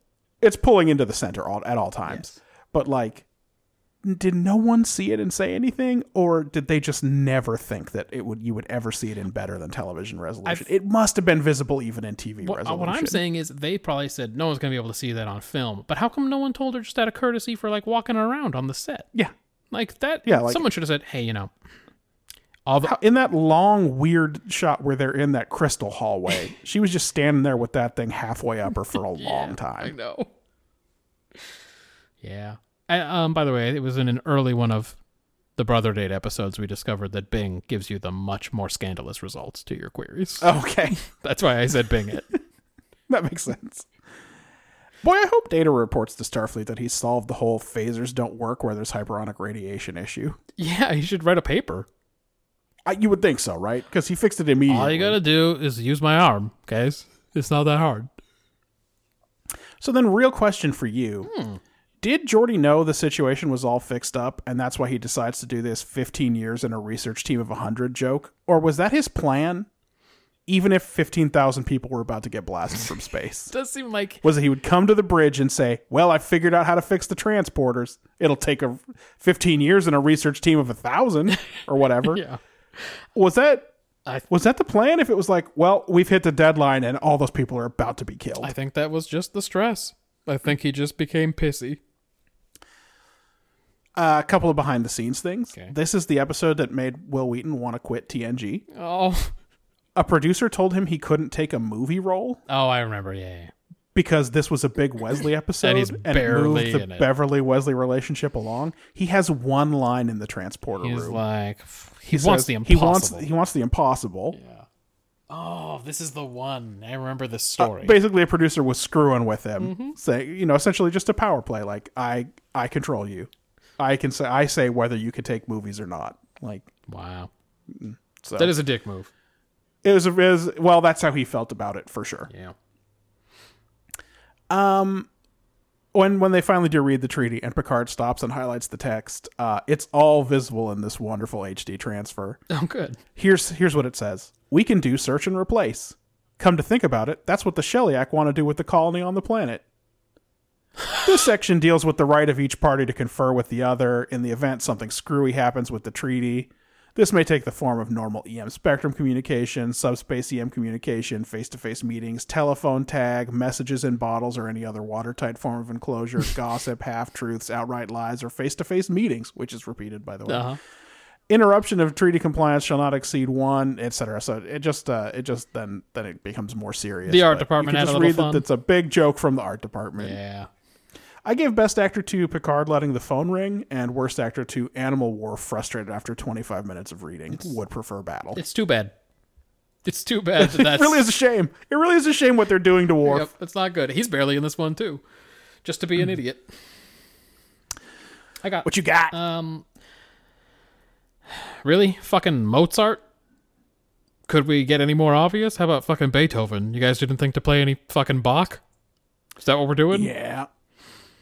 Uh, again, Riker way off on his guess. They They never play an alien composer, by the way. they mention some, but they won't play any. Yeah, they'd have to think of some. They'd have to write some music, is the problem. still crazy that we could never see that three panel outfit. It is like the the it is Yes, it's very obvious now. it's so obvious in some of these planetary scenes with data because of the lighting that it, it is wild we couldn't tell before. Um Goshevin gives a look at the girl when she first meets Data like, "Oh no. Remember what she did when that FedEx guy came by that one time? it was a scandal." she's she's the employee who's inappropriate with the delivery guy. That's right.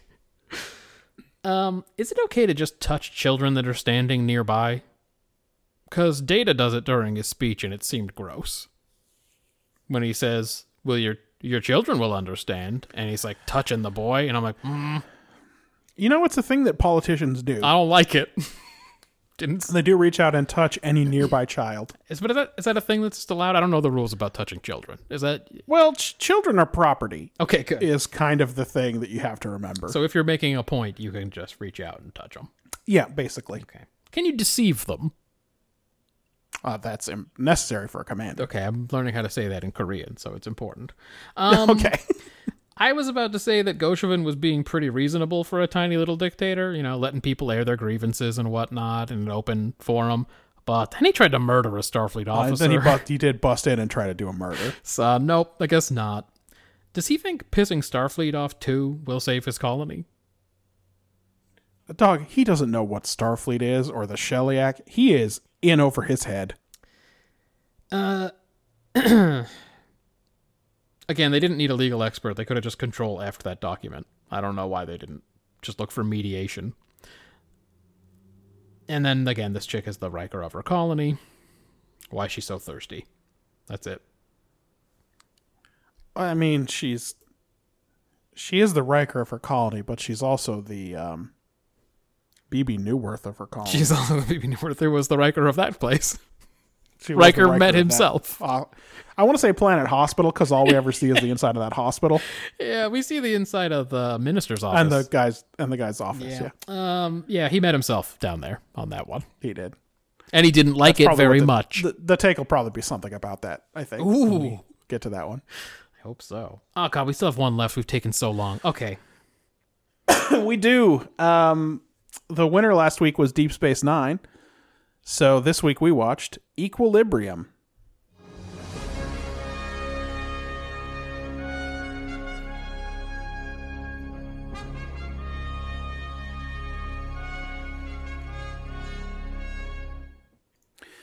The Ciscos are hosting a dinner party for the senior staff.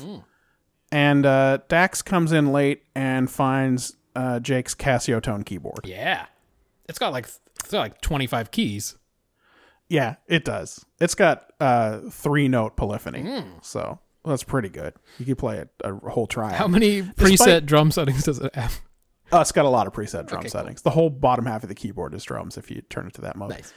Uh, despite none of her hosts having any musical ability, she can play it somehow, and it makes her moody and weird. Yeah. Later, at her chess game with Cisco, she drives him crazy humming the same song continually before accusing him of cheating and storming out. I was going to call her keyboard Dex, but I think clock Dex still works better. She's clock Dex. Then she threatens Kira in the Replomat and storms out. Hmm. And then she hears music, and the mask dudes from Eyes Wide Shut start popping out of corners. Yeah. in the infirmary, she apologizes to Cisco and says that the masked man is somehow familiar. And Cisco suggests trying to Shazam the tune in her head. Ah, yeah. Does she so, have that? um, well, she doesn't because it's going to take them like 50 hours to find it. God damn it. Because they didn't. That's one of the unanticipated technologies that Star Trek missed. Did she try Soundhound? I mean, Soundhound is what I use, but I thought Shazam would be more recognizable. I'm just saying she should have tried both. Uh, Bashir has discovered that her isoboramine levels are dropping. And if they drop below 40%, I know it's, this is going to make you very sleepy. if they drop below 40%, they're going to have to remove the symbiont, killing Jadzia. And incidentally, this is what happened to Tarius, the host before Curzon. How did you know? I had literally slumped so far away from the microphone. Doug, I knew as soon as I saw that I was going to have to say isoboramine and 40%. By the way, I have that written as isoboromir. Yep. Uh, they set out for the Trill homeworld in the Defiant, and Dax hates the idea of going back to her old testing grounds as a patient. But Bashir calms her down, and she sleeps in his bunk bed. Um, but as far as we know, he doesn't do anything about it. As far as we know, As we know. he's a creep. yep. Uh, her Trill doctors don't seem too worried. They put her on a treatment plan that raises her isoboramine levels immediately. But back on the Defiant, she sees the masked man again and attacks Bashir. The doctor's new theory is that her isoboramine levels went up too fast, and that the hallucinations are just hallucinations. But Jadzia says that the uniforms her attackers were wearing were too old to be from her time there, so they go to see the Guardians at the slug pool. You know, Mm. Yeah, yeah, yeah. like you do. right. And the guy they meet there is a real weirdo, but he seems to know about Dax's dreams. And he and why does why is that by the way? And he he thinks one of her former hosts isn't playing fair and that the balance is off between host and symbiont. Another real whiner. Yeah. Back on the ship, they found he's the guy from Eastbound and Down with No Chin. I mean, he's not, but he's reminiscent of that he's, guy. He's, he's basically that guy. Back on the ship, they found the music. It was written 86 years ago by a trill named Joran Balar. and when she sees his picture, she has a flashback in which she watches the Eyes Wide Shut man s- stab somebody with a steel hone, like you would use to sharpen your kitchen knives, and then remove his mask. But before she can tell any anyone anything useful about her vision, she goes into shock. Uh, her isoboramine levels are like mad low now. So Bashir and Cisco go to see uh, Timor the Guardian again.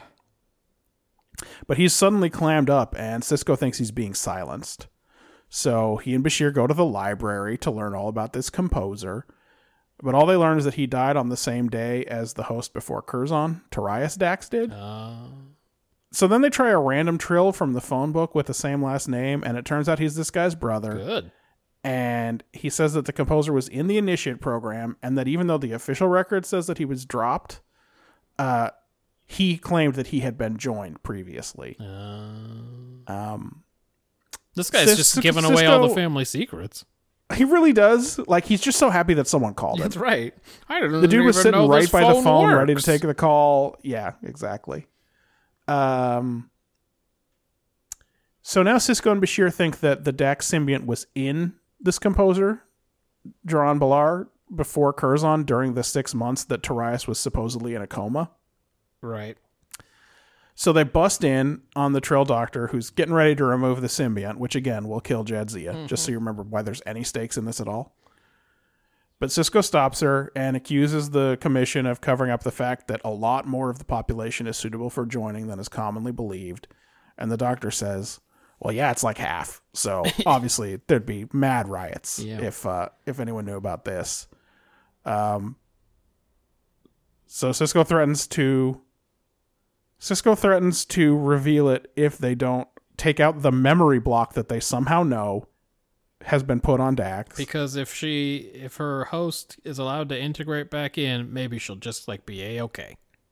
Then, in a scene that I'm not certain whether it happens or is a metaphor, Dax is in baptism robes and climbs into the slug pool wait. and integrates Joran's memories. What do you mean you're not sure if it's a metaphor? Was that guy waiting in the pool all those years? I mean, I guess it was a metaphor, right? I don't think he was.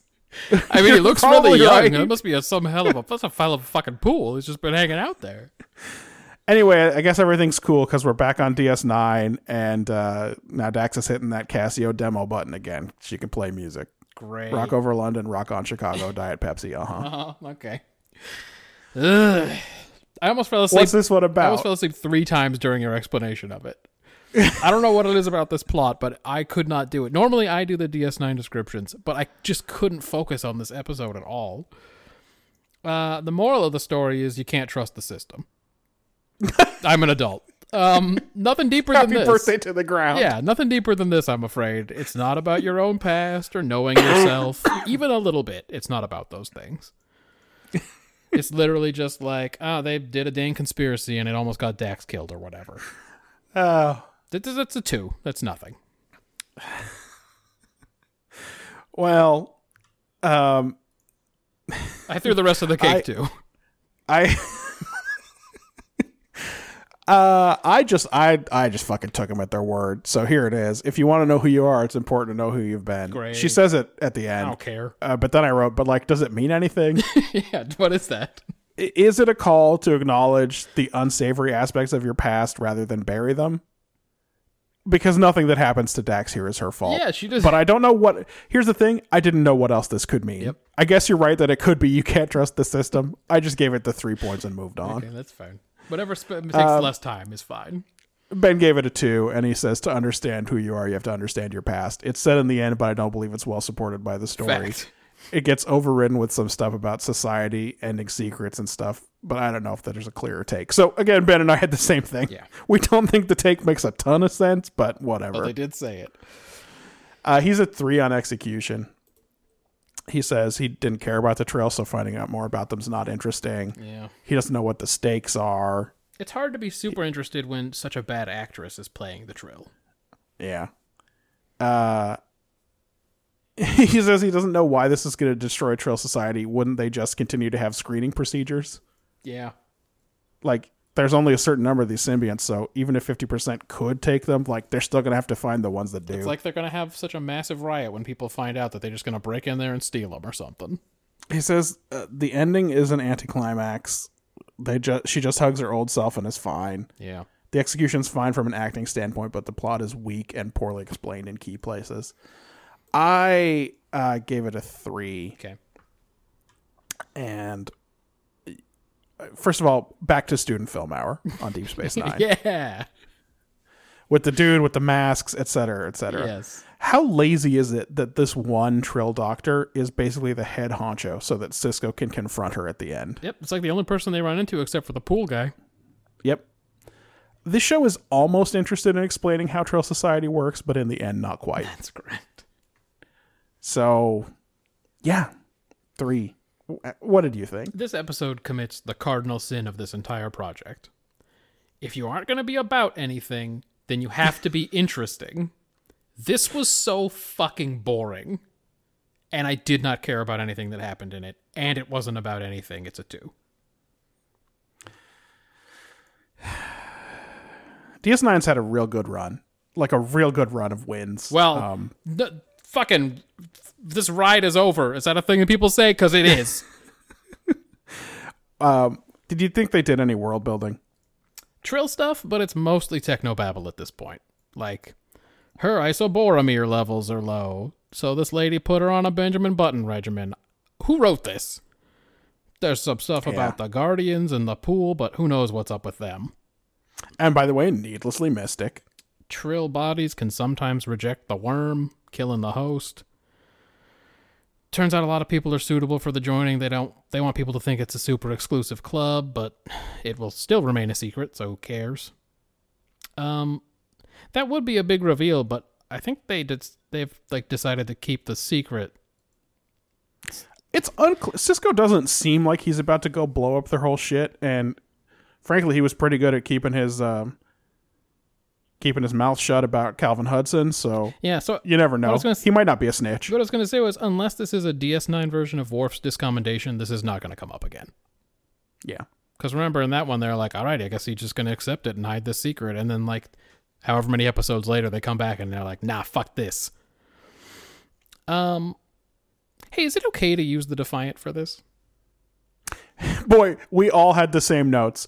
Ben's note on this is apparently defined as just property of Deep Space Nine. I wrote, hey, shouldn't they take a runabout for this little jaunt? I didn't even think about it until you said in your description that they took the Defiant out there. And I went, oh, yeah, they did, huh? Like, yeah, the Defiant is a warship protecting the station and the, the whole of the Alpha wormhole Quadrant. from the fucking Dominion. And they're just Yeah. like, yeah, but we got to get the drill.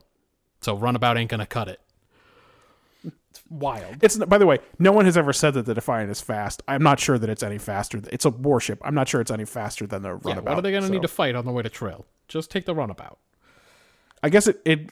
There are no bunk beds in the runabout, so we can't have that touching scene where uh, Doctor Bashir remembers that he's a doctor and doesn't try to sleep with her. Maybe. Um, As far as we know, it's a two for me on world building. I'm just not convinced anything that happens with the trail is going to matter. Ben gave it as much as a four, um, but I gave it as few as a two. Also, Ah. Okay. Uh, he, but the one thing he points out that I didn't really think about is that normal trail must also live longer than humans, based on the fact that the guy is when they talk to this uh, composer's brother, he's remembering stuff that happened like 85 years ago. Yeah, that's true. Um, but that's not. But I think Crazy humans interesting of to me. this age still live pretty long too, though. They do. They do. Yeah. Like um, McCoy's like 137 or something. so for me, we learn about Cisco's dad's restaurant, and I'm cheating. yeah. I know what's going to come up again sure you're right. because at this point, I think uh, don't we think Cisco's dad's dead? He's told people that he's dead in the past. Maybe that's just Yeah. one of his lies. uh, and then a bunch of trail shit, but it doesn't actually make sense if you stop and think about it. So, uh, just a two. Yeah. What about characterization? Well, like all other alternate Daxes, bitch Dax is more interesting. I'm, clock tax, please. I'm sorry, Clock Thank Dax. you. Um, Bashir and Cisco have to be detectives and computer experts in this one. Yeah. They didn't want to Their give only anyone any real- lines. The only real character traits we get from them are they like Dax and they're not fans of lying. Yeah. So I didn't feel like much character work was actually done in this episode. One thing we never really do is check in with Dax about what she wants to do in case the symbiont's in trouble. Yeah. Well, isn't she I unconscious mean? for a lot of that? I- I- Well, she's in and out of it, but like she doesn't have to be. Yeah. Oh, yes. Yes. H- How does how does she feel about this? What you know? Anyway, whatever. It's a two. I gave it a two. okay. Uh, just I'll check in with Ben. Um, he gave it a six. oh, Cisco is from good Southern stock. I guess Well, you know, he's from New Orleans. Um, Bashir learned medicine initially because he was scared of doctors. Judzia was the only host to apply again after getting dropped uh, by the Trill Academy or whatever. yeah, we learned about that in the one where she was shitty to that kid. Yes. Um, where the one where she fucked the guy from Final Fight, where she fucked one of the Final Fight bad guys. right. um, all right, let's see what I got. Cisco is supposed to be some great amateur chef, but he looks real ham-fisted with that whisk. Notch. Yeah, and also, uh, I didn't see an oven anywhere in there, so I don't know how he's gonna make a fucking souffle. Exactly, Grace. You're gonna put it on that hot plate. I don't think it's gonna work. It's gonna cook a souffle in a fucking cast iron skillet. Not sure if his father's restaurant in New Orleans has been mentioned before. The way he asks Jadzia, Do you mind? with his hands on his face reminded me of Clock Cisco when they were Yeah. playing chess. Uh, none of the Dax symbionts had musical ability. Oh, did they? Unless there's a secret eighth symbiont we didn't learn about. I don't think much of what she does in this one will be helpful for this category. She's acting pretty batty in the beginning parts. Um, when she becomes herself again, she's scared of losing her worm. Uh, scared of the top bunk because Curzon once fell out of a tree. Fun that she gets to take all that stuff with her life after life. yeah. Hey, was was he asleep in that tree? It's a good question, because if you weren't. Like, what's the? Don't climb a tree if you're scared of it. You're not gonna fall out of the bunk bed. Yeah, it's different. I guess he must have been asleep in that tree. Um, good small touch when Bashir says the piano thing must be beginner's luck, and he looks at Kira like, "Let's get the fuck out of here. She's being weird." Yeah, that is true. Also, it's- the Cure's only in this one scene in the beginning, and she's doing some like relationship work with Odo that I don't think anyone wrote into the script or anticipated because he does not have a response He to just it. looks at her like, "You're fucking ad libbing." She's like, "Mm, I like you, like, I like you're being You just look so domestic. I like this. cute. This is super cute, and she's in her casual clothes and everything. Yeah, she's in her And uh, the- go shoot the guy on the moon stuff clothes. They didn't know what to do about that. Yeah. Uh, let's see. Bashir and Cisco share a conversation about how much they care for Dax or whatever. She's barely even been in the show lately, so I guess they're reminding us of who she is and who she has connections to on the show. Bashir was a dumb kid. We'll know more about that eventually. he feared doctors as a kid, not because he associates them with illness or painful procedures, but because he thought they were magic shaman. Yeah. Nobody was being shitty in this one except Batty Dax. And you got the whole closing ranks and helping out a friend vibe from Cisco and Bashir. No one else was in it much. To me, it's a four. Okay. Do you have some quick hitters, some thoughts you'd like to share on this dumb episode? I'll go quick. Uh, I, again, these are all written in real time. Ah, this is a Dax. I remember that this is a Dax. That means Dax acting. I'm afraid it does. Dax is so tall that even though her actress is terrible, she still seemed intimidating when she was threatening Kira. Because she was just looking straight down at her, just towering over her. Because uh, instead of being an actress or something like Kira, Terry Terry Farrell was a, a model. Some sort of model that they said, Yeah. well, we need to make it sexier, though. but uh, even though she's like a skinny model, pa- padded up so she looks like she's got D cups. Make sure she That's what wears I'm the into. padded bras every week. And tell them it came from me. Make a big stink about it if she don't. she, she don't like the. What if she don't like the padded bra, boss? She'll wear it. She'll wear it or else. I like the operation that we've crafted here. A little bit, huh? uh, oh, cool. Masks. It's horror DS9 this week. And then I stopped taking quick hitter notes. Well, I got some. Uh, how is Cisco going to make souffle without an oven? Yep. When the mask, when the mask guy took off his mask to reveal another mask underneath it, I had to stop the episode and catch my breath. I was laughing at DS9 student films so long. However, behind the scenes, it turns out that this whole show was written because Michael Piller Okay.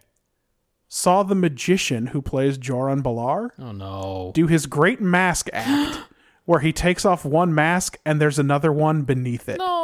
This whole episode was written Because Michael Piller sucks.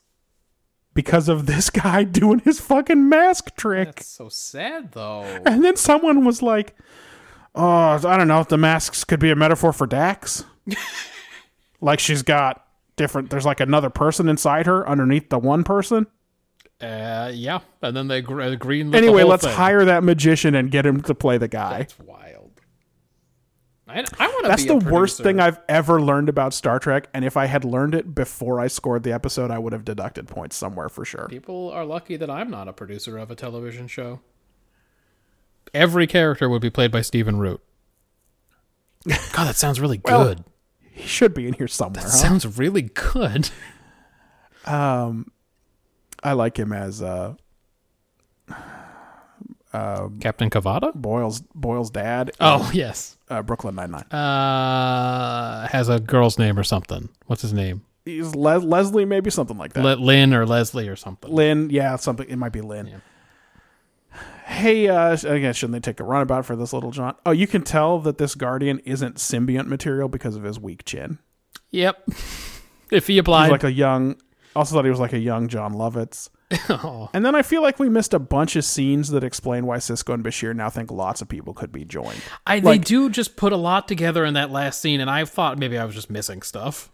They go from A to Z. Like uh, they figure out that the symbiont was inside this guy. Yeah. And we also know that this guy did a murder. Yeah. So And the conclusion isn't they're covering up the murder that this guy did. Yeah.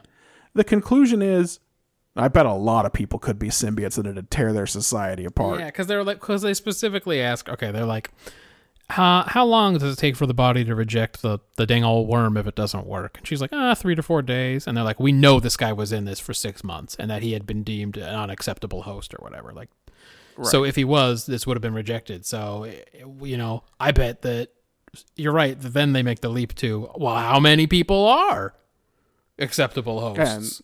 And then instead of going, "Well, no, we just didn't want people to know about the m- that the guy that we accepted the guy to the program and he did a murder. but now that you said this other thing, yeah, let's go But with yeah, that. it turns out it's- anyway, it's basically half. Our scientists say it's basically half. That's right. So yeah. so that sucks. I gave uh, best actor to Stirring Odo Okay. and worst actor to Bad Day Dax.